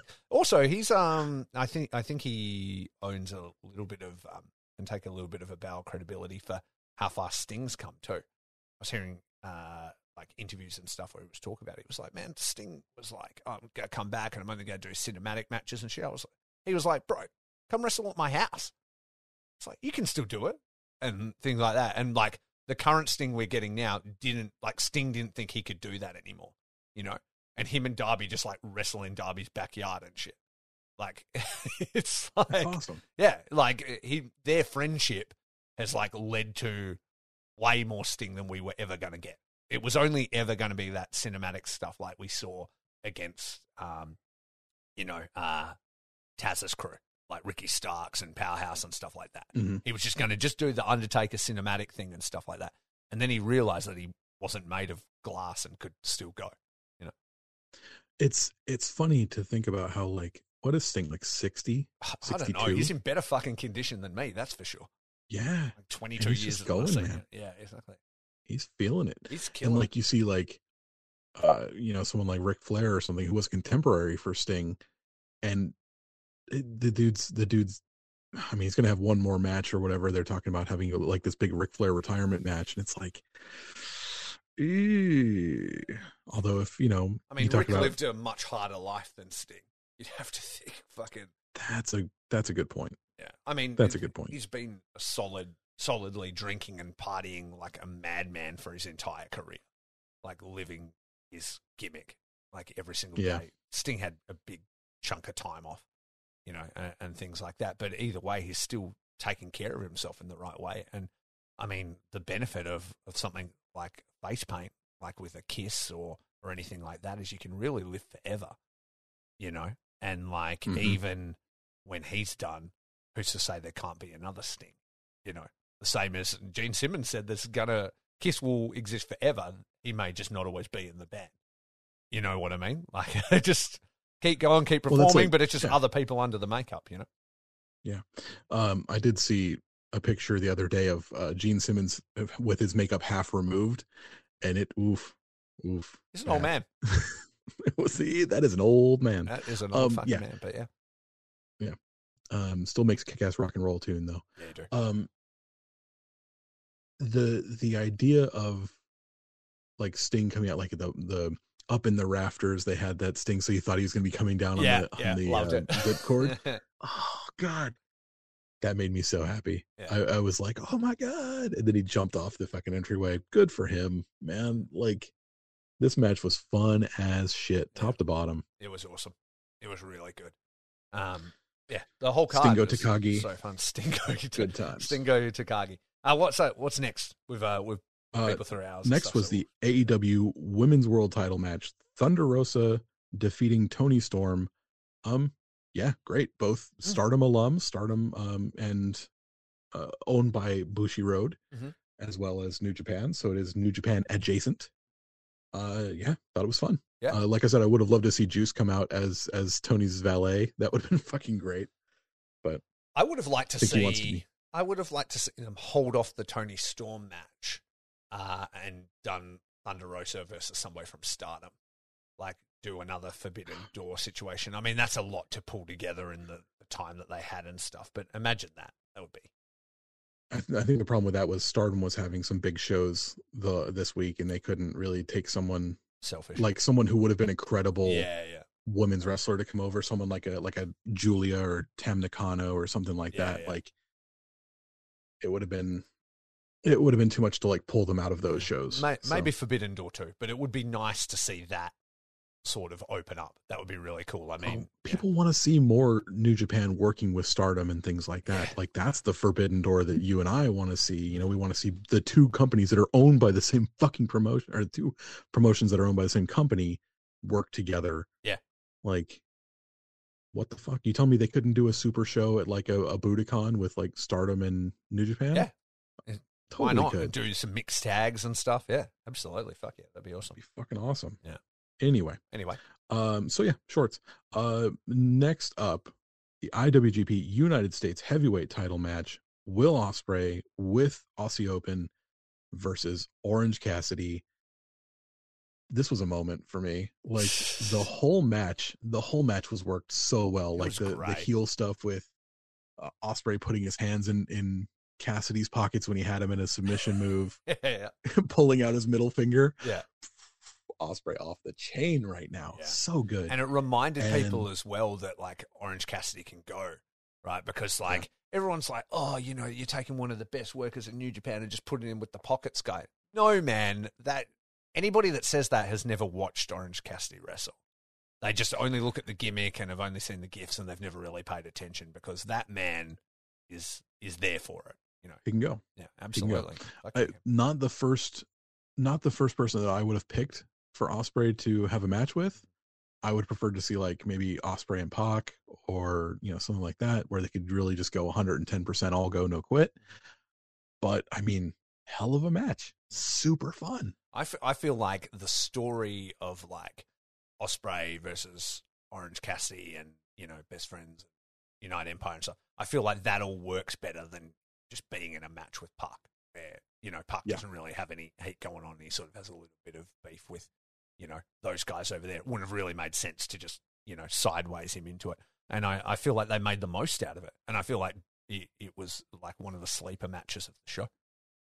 And there's that build we were talking about. People were saying like, "Oh, there was no build," but like, yeah, they've been attacking the best friends for weeks. Yeah. So yeah Absolutely. I, I, thought it, thought was really fun. And and Juice Uh, was and even there. he was up in the crowd and stuff like that. So you know it would all Yep. tie. and tie then of course we've got the United Empire beating down uh Orange Cassidy and we hear do do do do do do do do and out comes Katsuyori motherfucking Shibata for the save. that sign summed it up where it was like if Shibata's music plays, I cry. Like that's how Yep. we always joke about that. Well, not even joke about it, but that is what happens. Like fucking in our household whenever Shibata reappears. And fuck, what a moment, man. And I'm like, wait for this hesitation drop kick. Fuck let's go. Boom. Uh, yeah, dude, he was and he just smoked both members of Aussie Open on the way in. Can we? Like Yeah, exactly. Can we just like? Can he be full time again now? Because I am, I'm just so ready is, for like, it. I I had no no inkling that Shibata would even show up. Like Nah, no he's way. been just MIA since Wrestle Kingdom, basically. Like he's been MIA for five months. Yeah. six months maybe, and like, bam, out of nowhere he comes out. And are we talking about maybe like Shibata versus Will Ospreay? It's the down the line? That was the vibe we were looking at. Fuck, Is it like bro? Shibata versus Ospreay for like the US title or something like that down the track a bit? Two thumbs, two thumbs high, bro. Are, are we are we I'm aiming in. towards Wrestle Kingdom with that? Like, That would be a great Wrestle Kingdom match. It would be. It would be. Well, Dominion just went through, didn't it? So it wouldn't. Yeah, it would have to be either Wrestle Kingdom or Dominion. Like I'm into it. yeah, I'm into it. Like if we can get through the through the G1, but that maybe that means Will's not winning in the G1. if Will doesn't win, I think you could look towards Shibata for Wrestle Kingdom. If Will wins, then it'd be down the track, and maybe it's like for the world title. God, I, I'm I'm, re- I'm really scared about that first stiff headbutt he delivers. Because you know he's just going to wrestle exactly the same. he's not going to Yeah. give a fuck. Oh, Jesus. Why why should I change just because I almost died? Yeah, exactly. But what a moment. Yeah. Katsuyori motherfucking Shibata. that was amazing. All right, so the next match was a singles match between Zack Sabre Jr. and X. X turning out to be Ricola, Claudio Caston, fucking Yoli. Dude, His new music. that was a moment for me. It was fucking, it was pretty bad. And that's like the remix. I get that, you know, Daniel Bryan has like an old timey song that they've remixed and stuff, but that's not the one. But either way, uh, Hmm. it was good to see him. He's, he's looking great. Is he always looks great? Um, I I'm mean, I have a new game called. Drink every time he does a European uppercut. And let me Oh, tell you, you'll get fucking alcohol poisoning, buddy. you, yeah, I know. We we were we're not drinking percent of his arsenal. at the start of fucking Blood and Guts, and he, he starts in Blood and Guts versus Sammy Guevara, and there's I don't know about twenty European uppercuts in like the first ten seconds. We're like, this would be us unconscious by now. Yeah. You wouldn't make it to the end of the match. Yeah, exactly. Uh, I'm going to say about Claudio what I probably said about Miro when he first came over. Still, like his the way he structured everything and that still felt very WWE to me. I guess, like in the way, like they sort of take a little bit of time, I guess, to sort of move away from that style and kind of get to something that I personally like. I mean, other people may not have a problem, but it, still felt a bit like that. But it obviously really helped. Like it was a great match. Like him versus Zack is definitely a dream match, you know. And I felt like Zack kept him creative. Yeah, I the the problem. I see this this match. These last three matches kind of wore on me a little bit. Mhm. Like I had had so much fun with the beginning that this match. I mean, we we never we were never promised ZSJ versus Daniel Bryan, but we know what that was that was supposed Yeah. to be here, and we will get it. And yes, Zack Sabre Jr. versus Claudio Castagnoli is a dream match. So I didn't want to. I didn't want to just say like, oh, it's not exactly what I wanted, so I'm going to spit in the face of what I got. Yeah. that's. Uh, I'm not that kind of guy. I I will never look that gift horse in the mouth. I enjoyed the match. Um, it definitely was not a uh, catch as catch can, you know, classic technical wrestling style, but it was uh it was a good fun match. I would have liked to have had someone with a bit more of a technical acumen at this point, but a big debut, a big moment for a dude who I really enjoy. It's still shorts. and still a great opportunity for Zack as well. Like uh, Yeah. Claudio has been off TVs for like a while now. It is a big deal. It is a huge debut for them, and for him to be the guy opposite him, that's awesome. Yeah, very, very cool. Uh so the next Oh, and he's a member of Blackpool Combat He Club, is, right? yeah. With um they've Mo- got the coolest fucking merch. Yeah, Moxley. It looks like Call of Duty. Uh, Danielson, uh, Wheeler Yuta, and Moxley and William Regal. Are and. Eddie Kingston and Proud and Powerful not not official officially members? they're affiliated with them and like in blood and guts they kind of represented the blackpool combat club but i don't think they're technically members. They don't wear the merch and stuff like that. It's just that moxley and eddie are boys in the Yeah, storyline but he's and not Eddie and Proud and Powerful are boys. yeah exactly. But daniel bryan and eddie hate each other. Oh, there's beef there. They're not they're not dramas. yeah there's there's dramas there and in the at the end of the arena did you did you watch the previous pay-per-view from aew No. in the arena assault or whatever it is? It's fucking sick because the whole match is just like a brawl in the crowd between both factions and wild thing just plays on repeat for like half the time. Just in the crowd as everybody's fighting until jericho finds the cd player and unplugs it which is really fucking funny. Um and um It's in like a- an old uh, New Jack match. yeah, that's what it was. It, that's exa- I mean, Moxley's playing the hits of all the shit he likes. You know what I mean? He's like referencing Anita and New Jack and all that stuff. You know what I mean? He even referenced Masada in War Games. He tried to use skewers on Daddy Magic Oh, uh, cool. on AEW TV as well. Though I hear from closest source that maybe Masada's pissed because he didn't ask permission. That's a whole thing, and Masada's the fucking toughest motherfucker in the so you don't want that, but that could be bullshit. Um, the what was I going to say? At towards the conclusion of that match, where like Eddie and uh, Daniel, even though also Brian Danielson, Daniel Bryan, I don't even know anymore. Daniel Bryan Danielson. Yeah, yeah. Whichever one, him and Eddie come into conflict because Eddie just comes down to the ring beat to fuck with like gasoline, just trying to essentially set Jericho on fire and gets it all over Danielson. And he's like, "What the fuck are you doing?" And they end up like fighting, and it's sort of how they end up like You can't spill that here. That's bad for the exactly environment. yeah exactly and so he ends up uh, they end up coming in a conflict there again there was always like a, a hesitant friendship but they actually like straight up don't like each other and danielson's Oh, uh, injured at the moment so there'll be beef there Sure. but um and and of course, if you go all the way back to like Chikara, Eddie and fucking Claudio don't like each other either. yes exactly right they, they have they've got history don't they Yeah, they got beef way back in the day.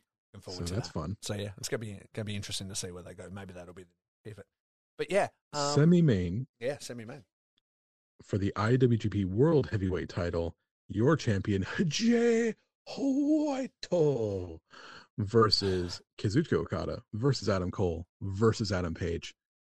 Um, so it's the Adams family versus the Rainmaker and Jay White. And um, yeah, well i mean it's it's not a tag team buddy no, it's not.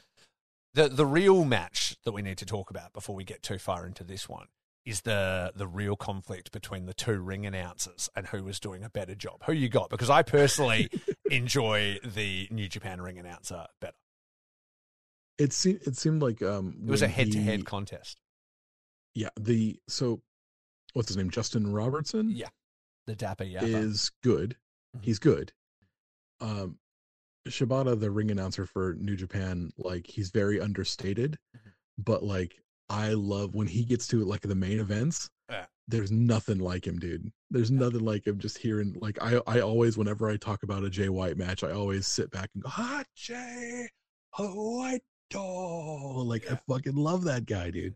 He's great. I also He's love that uh, in New Japan how they um, they use proper Japanese phrasing for when they do it. So it's like Okada, Kazuchika. yeah, Yeah. exactly. Or Tanahashi Hiroshi. yeah, exactly. Ibushi, Kota. Like, yeah, I, I love it. It gets me pumped, and it feels like a main event when they do it. Uh, and yeah, what did you think of this one? I thought this were, was really fun. It was pretty much kind of what I expect it to be, maybe even a little bit funner, but it got a bit wonky towards the end. Sorry about that. Oh, I did you just uh, I am- scratch a record on the track? Then it went like whoa. whoa. Yeah, I, I muted as I was coughing. Oh, right, it's not a Um, remix. I am not an Adam Cole guy.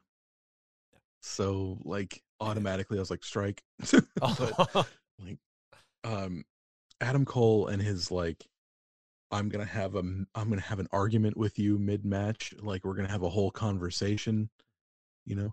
Oh, why'd you try? You're not going to do that to me. I'm Adam Cole, baby. Yeah. And you know like I I don't get it personally. I, the dude's very talented. Mhm. I will not take that away from him. I'm not a fan. Um, I like Hangman Page. I think Mhm. he's a lot of fun. Mhm. He's very easy to cheer for. Uh, I am a huge Rainmaker Kazuchika Okada Okada Kazuchika Mhm. uh, fan. Mhm. I love Jay White, and um, so yeah, this this match was good. It was very good. Ended very very quickly. Um, I guess maybe there was an injury concern. Yeah, there's sort of Um, been that vibe. I, I don't know what happened, but maybe whispering of a possible concussion or Seemed something. like I don't know. Jay was pissed. Like Yeah. he like grabbed his title and just left. Like very sad about that. Um the crowd was fucking loving Okada though, eh? Oh yeah, the the pop like if there was any doubt that Western audience like knows who he is, that was put to rest because it was like Oh, yeah. fucking the end of the world. It was like this is a stuff. Like I were going into this match beforehand. I was like, well, obviously Jay's going to pin Adam Cole. That's what's going to be, and that's what it kind of ended up being. But when that pop happened, when Okada entered, I was like, Okada might just fucking win just because it's Okada. They might have just flipped it on him just to have him win a title in America. You know, like Yeah. there's every chance in He's the world that could happen. And so again, like whenever you put those two guys together, you put Jay White and Kazuchika Okada in a ring, you don't know who's coming out on top. So that's really It's true. awesome. I and yeah, I thought both other guys, like you say, uh, detraction on you know Adam Cole and stuff being what it is. I felt like everybody played their part right up until the end. I feel I feel like maybe there was a concussion. I need to rewatch it, um, see if I can sort of pick it a bit myself and see if I can see what happened. But I was Yeah. kind of wondering if they might throw a title. I, it's I knew that they probably weren't going to, but there were a couple of minutes where I kind of thought maybe they might do something for Hangman Adam Page. If they did, you'd be like, then the company swap titles. Like then you're like Yeah. Tanahashi wins. You know what I mean? Which would have been crazy, like as well. So, but yeah, I was I was waiting for something crazy to happen since FTR won the IWGP uh, tag team titles. Mm. I was like, there's got to be a New Japan guy who's going to win. Like that that got me really thinking yeah. To balance to balance might the books, I also sort of thought that, or I was kind of, I was probably working myself into like, you know, uh, frenzy or whatever because uh, there's also you know the the specter of Kenny Omega looms right like and Right. and whispers and stuff. I'm like, does does he come out at the end or whatever? Then when this match was second last, I was like, we're probably not going to see Kenny.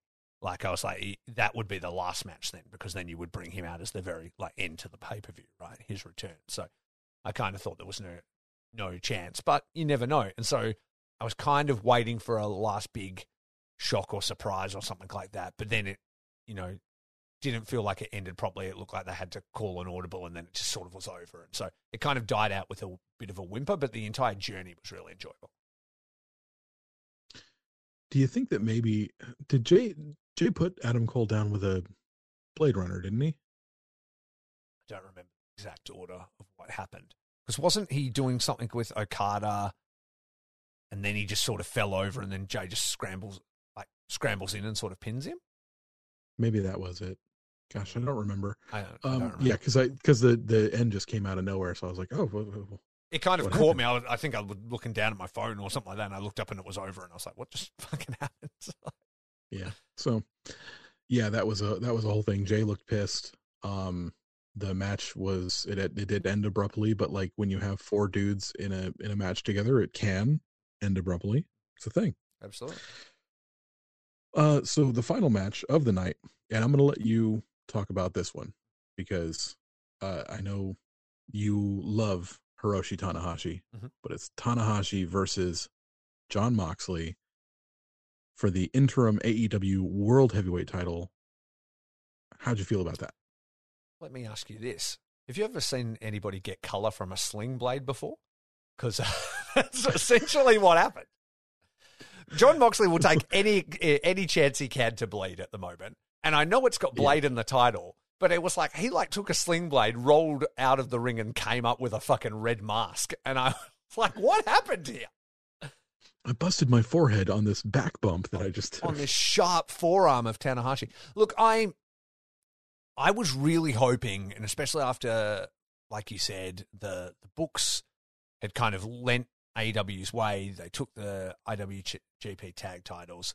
Nothing really happened in the previous match, and I'm like, they've been sort of building this match. These two have sort of been talking for a while. It was maybe going to be for the US, but now we're here, and it's for the interim title. And I thought that was the key word. I was like, this is the interim title. This isn't the main title. CM Punk holds that. So really, they can kind of do anything. They don't have to super be nailed down to anything or like, oh, we need to be precious with it and protect AEW or whatever because you've already got your champion. You were already talking about um, a, a match between, you know, the Ace and CM Punk, the best in the world versus the Ace. This is going to be the big match. Obviously, an unfortunate injury comes. So then they just throw they throw in Moxley, and they they're like, okay, you're going to verse Tanahashi. Tanahashi needs to requalify, whatever. But I was like, maybe this is all leading up to them just swerving everybody, blowing the internet's mind, and just putting the interim title on Tanahashi to essentially just wait for CM Punk. And I'm like, he would have looked great with the belt. he would have looked great with the belt. Fuck he looks always looks great with the belt, and he looked great on TV. And I was like, it would just blow everybody's fucking minds, and it would set a precedent for these pay per views if you're going to do more Forbidden Doors that anybody can ha- like anybody can win and anything can happen. Look at this event. The tag titles changed. An AEW team came away with the tag titles, and a New Japan guy is now the AEW World Champion. That's like mind blowing shit. And I was like, it's not going to hurt Jon Moxley. Nothing can fucking hurt Jon Moxley. You know what I mean? Like he's, and he can win things. He wins everything, and he was like a long reigning champion. It, it not going to hurt him at all. You know, it's not like people are like, burn my Blackpool Combat Club shirt because the ace fucking beat him. Like, there's no way. I'm like, so do it. That's what I was thinking in my mind. You know, I was like, let's. And there was also the the fact that Tanahashi was not working any Wednesdays during the G1. I did not know that. And and yeah, people would go, okay, well, what you, what's he going to do? Is he going to be in the G1 with the AEW title? Fucking yes. That would be crazy. Like imagine that the AEW champions in that. You can have Tanahashi have a winning record in the G1 and still not win the G1. You know, he can then he can then you know get pipped at the post by like an Okada or a, a Naito or somebody like that, and then you have an AEW defense on AEW TV against one of New Japan's biggest stars. How crazy is that? Nobody loses. It's amazing. And so I was just, I was really, uh, I was really disappointed at the end. Even though it was like a fun match, I was like, I really just hope they would have had the balls to just do something crazy, like at the end of the show, you know. And so I understand all the reasons why you wouldn't do that, but I was like, fuck, it would have been cool. And I mean, really, Tanahashi's been in, I don't know, I forget what the record was that they said it like 21 consecutive G1s. You know what I mean? If you were really concerned about it, just have him out of the G1. You know what I mean? Don't have Tanahashi in there, put in somebody else and fucking and have him be on dynamite for like a few weeks and stuff until CM Punk can come back. And now I feel like they've kind of burnt the CM Punk match as well. Because I mean they can still have it and it's still a dream match and stuff, but it doesn't really have the threat of the first forbidden door over it because it felt like ace, best in the world. Both guys are probably on the same level age wise and things like that. Plus, we don't know what's going to happen with the pay per view. It felt like there was real stakes. Now, in a future Tanahashi CM Punk match, why would I be invested? I'll be invested because I like seeing the guys, but I won't expect Tanahashi to win. He couldn't beat Jon Moxley, so why would he beat CM Punk? You know. I think it's it's just obviously the the politicking and stuff like that is going to stop people from doing something so brazen. But I mean, But TK does has feel like they has wasted an opportunity. It does, and uh, TK has kind of proven that he's not afraid to do crazy things. You know what I mean? So, I I thought if any kind of promoter would be like, let's go. Like I I thought it'd be him. You know. So we'll see where it goes. I mean, there's still stories to be told and and all those kind of things. But yeah, I was I really thought they missed an opportunity to just do something wild with a belt that isn't even really the real belt. You know. And I mean, Yeah. imagine that Ace versus best in the world, champion versus champion, undisputed AEW championship. Like that is a huge match to me. Like, and I don't know why you wouldn't want to do that down the track. I feel and like then it would be then it would be a real threat to CM Punk, you know, because you're like, dude, we've already Tanahashi's beaten, you know, Moxley. Jon Moxley. He's the reigning this. defending AEW champion, like Yeah. like interim champion. Like I, I felt like that would just be so cool. Um, but they didn't do it. They they played it safe, and that's fair. And it was still a good match. I don't particularly. when's when's the next AEW pay per view? Is All Out I don't know. in September? Yeah. That's like their that's one of their big Yeah. pay per view events, isn't it? Yeah, you know, Well, they only do, like, four, so- months. Yeah, exactly. I mean, the only thing I I, can think of like- is maybe like CM Punk's actually very injured and he's going to be a while. And they're like, we need to move on with this storage. We can't have a placeholder. Like, we're just going to do a Moxley title run. Yeah, we can't just hope that he comes back by by September. Yeah. Yeah, exactly. But I mean, even then, hmm. fuck, who cares? Have Tanahashi defend it the fucking pay per view. You know what I mean? Have him beat Yeah. somebody and just hang. Like, like I said, you, you've got many champions. You don't need the champion to defend on every single dynamite or whatever. You know what I mean? I doubt Right. CM Punk was going to. You can put him in tags. You can just not have him there. Brock Lesnar wasn't on TV in WWE for like two years and he was the champion. You know what I mean? You never used to see the dude. They'd skip pay per views even. But then when he came, it would be like the biggest deal. And so imagine you, you go a pay per view or whatever, you, you leave it, and then there's like maybe one defense before CM Punk comes back and the conquering champion who just took the belt back to Japan, didn't give a fuck, defended it through the G1, then comes back like, who's next, beats somebody else, then you got to wait, like build anticipation for it. Like, That's, that's just me though. Yeah, it would have been nice. It Mm. would have been great, but But I you mean, don't know. Sometimes can't- it's we can't inter be- company thing, you know. It's all fantasy booking. So we yeah we can't be mad at what we think should happen. We have to look at what did happen and judge it on its own merits. exactly. So, I like to have a rant, but I'm not mad. I, I still think the show was like very fun. I just like to put forward my argument of what I would do because I think uh, people maybe find it entertaining, or maybe they find it annoying. If they do, they can fuck off and not listen to this show. because again, it's Yeah. free. So, but, but yeah, but a yeah free show. exactly. Get off my dick about it. But uh, but yeah, I, I still thought it was a fun match. I did think that the blood was unnecessary, and that's coming from the guy that interviews deathmatch wrestlers and like loves that stuff. I just felt like it was a big fight feel championship match that I don't think they needed to take it there. I don't think that style super suits Tanahashi. I don't think there was cause for it in the match. Like I said, I think the move that even brought him up with a crimson mask was like not even there was no weapons. He didn't go into a post. Nothing really happened. So I, I felt like it was unnecessary. And I feel like Moxley's been overdoing it a little bit with the blood. So let's let's go ahead and give overall. We both thought this was shorts, right? Oh, the whole pay per view was. Yeah, absolutely. It was a great time. Okay, cool. And what was your what was your favorite match of the night?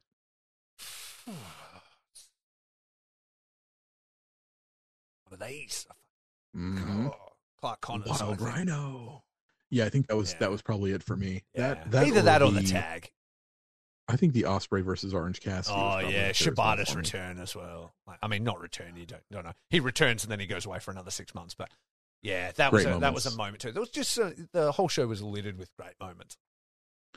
Yeah, I had uh, so I asked a friend uh, of mine, Chris Jackson, who uh, has his own wrestling podcast called the Oh, You Watch Wrestling podcast, Oh yeah, so you've you've told me about this before. And uh, he's so he's a straight up AEW guy, doesn't know much about New Japan. I asked him who he was most excited to see more of in the future, and he says Will Ospreay.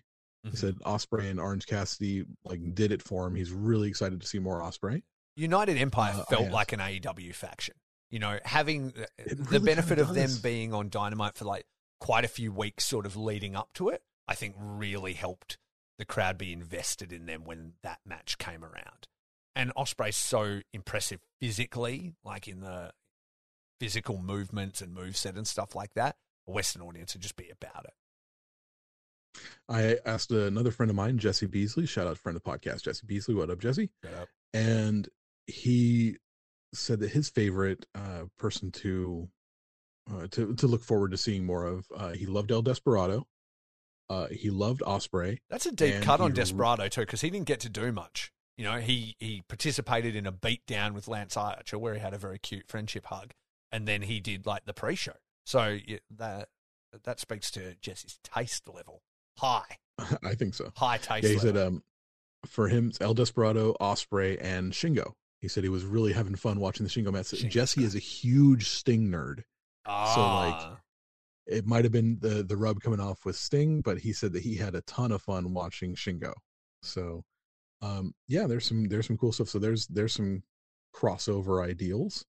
Um, I think for me, like I want to see more. I mean, obviously, I want to see more Miro if I'm watching AEW, but that's because he's like basically the leader of my boys' stable. Mhm. Um, I would like to see more of the House of Black. That's that's got me interested now. Mhm. Um, just all all three of the dudes in it are like just fucking mega badasses, so Yeah. that's cool. Mhm. I'm in. that's just like three dudes who were like, like Malachi Black. So it's like, can I just bring in my friends and do anything I want? And TK's like, sure. And they're just doing shit that amuses them. You know what I mean? They just wanted to make this big fucking grim faction with cool death metal, hardcore iconography and great music and, you know, and all that stuff. And he's like, and costumes. He's like, do it. And he's like, sweet. I'm into it. Yeah. I'm fucking in on House of Black. yeah, it's that's sick, the thing. dude. It's sick. Um, so yeah, I mean, this has been a really good catch up. I think everything's been pretty much shorts, eh? Uh, did you also see? I mean, I don't think they were on Fit and, Forbidden Door because of all the forbidden laws of Mexico, but did you see that Rush is now in AEW with uh, Andrade as the new Il Faction Ingobernable? Oh, Faction Ingobernable. Yeah, I like this. they've got the I like shirts this and very everything. much. Yeah, I like that idea. yeah, Um, it's cool. how are they going to get around the fact that Rush will not lay down for fucking anybody? That's easy, my friend. You have him win. you have him fucking win everything. Just have him fucking win everything. Yeah, dude. Rush and I have no problem with it because he's a fucking beast. Looks great. He's Yeah, been coming out in a cool as hell. white suit. Like, yeah, been awesome. They're Clean. yeah, they're a pair of clean looking fucking gentlemen. Um, so yeah, no, the, those are some good ones. I'm trying to think. Uh, I watch both shows, so I don't really have a, a take as who I would prefer to see most of. It's probably just fucking Clark Connors fucking getting. I just like What throwing up the big horn throwing up the horns everywhere. So yeah, This no, is a it- it very was pro great. pro Connors podcast. It is like there's, you know, would you rather would you rather slay every day until slay ceases all meaning, or no? What are you wanting from from me here? Sex cowboy Clark Connors. Yeah, exactly. That's how it works, man. Fucking awesome, man. Yeah, it, it was a great time. Thanks for catching up, bud. It's been uh it's been a good time uh hanging out with my boy. It's been a heavy week for me over at fucking Australia, so yeah, it's been been super good fun. Tell the peeps where to find the amazing Curtis Spears. You can find me on Instagram and Twitter at eldestructo83. You can listen to my other podcast, The Smart Foundation. We took a small uh, break to retool the show, but it's coming back this week. Uh, and you can also find my nerd podcast, the Throw and Dice podcast, where we talk about things like D and D, Warhammer Forty Thousand, uh, and other various Marvel Crisis nonsense. Marvel Crisis. Protocol is the other a big, huge one for us, and we're super excited about Horus Heresy right now because they just got a rules update. Super cool. Um, yeah, man. So you, if you're into nerd shit, come and talk to me there. And uh, where can they find you, man? Uh, you can find me on all your good podcasting providers. The Faces and Feels Pro Wrestling Podcast at Faces Feels Cast on all your social media, boys. Uh, just released a new episode this morning with one of the voices of ICW No Holds Barred and of Expect the Unexpected Wrestling, the one and only Ron Nemi. Over 20 years' experience in the wrestling business, promoting in Florida, commentary, management. He's easily one half of my favorite commentary team and very funny man. So, uh, yeah, get over there, check out Ron because his stories and voice are amazing. That's great. That's great, man. Mm-hmm. I'm super excited. Exactly. And where do they I'm find Okada excited. shorts? I don't even remember. Is it fucking everywhere? I think it is. It's Okada Shorts on Instagram, Okada Shorts on Twitter. Uh, yeah, I mean, no one's taken the Okada Shorts handle. We were really lucky that no one had parked that Yeah, yet. I'm glad no nobody got of it. Check out our link tree, Okada shorts, uh, for all Mhm. our bits and pieces. And then, uh, and if hmm? you happen to find the naive stupidity of us giving away a free show business model to be oddly charming, you can uh, go ahead and go to the Count Out Podcast Network um, subscription service where they'll do things like they have a. Are we doing hand signals for Count Out now? I'm trying to do count out, but like Clark Connors, like CO Yeah. instead of CC. Like I don't know how to do it. I was Uh, trying to figure it out, but it's like on that subscription service you have access to extra shows you have uh, like their company-wide d&d game which is going on that i'm very sad i couldn't be a part of because they play when i'm sleeping and uh, things like that. And you get extra access to extra episodes of all the lovely shows there from all of our friends like ryan and mikey and um, that how to talk to your friends about pro wrestling uh, gals.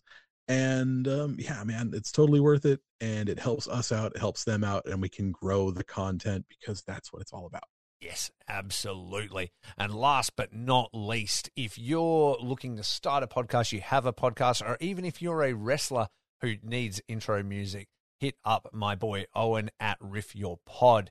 He made the banger theme for this podcast that you'll hear again very shortly. Uh, he wrote the theme for Curtis's Throw and Dice podcast and is currently working on an amazing theme for one of the best deathmatch wrestlers in the entire world. So stay tuned Word. for that because it is gonna be fire. Wait till that shit's getting dropped in Korakuen Hall, man. I cannot fucking wait. it's gonna be so badass It's gonna be Oh, so man. badass. Exactly. So yeah, everybody out there, keep it right, keep it tight, and keep it short. Peace. colorado avalanche stanley cup champions 2022 Also that. let's fucking go Let's fucking go.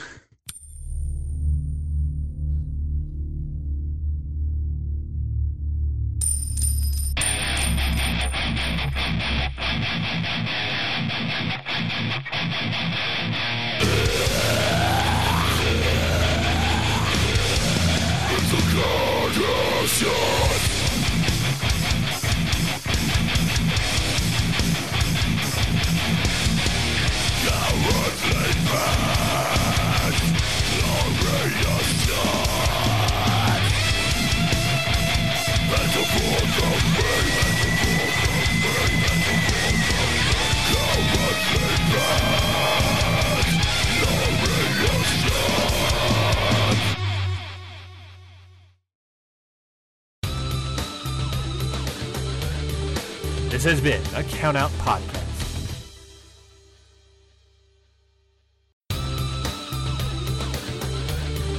This has been a Countout Podcast.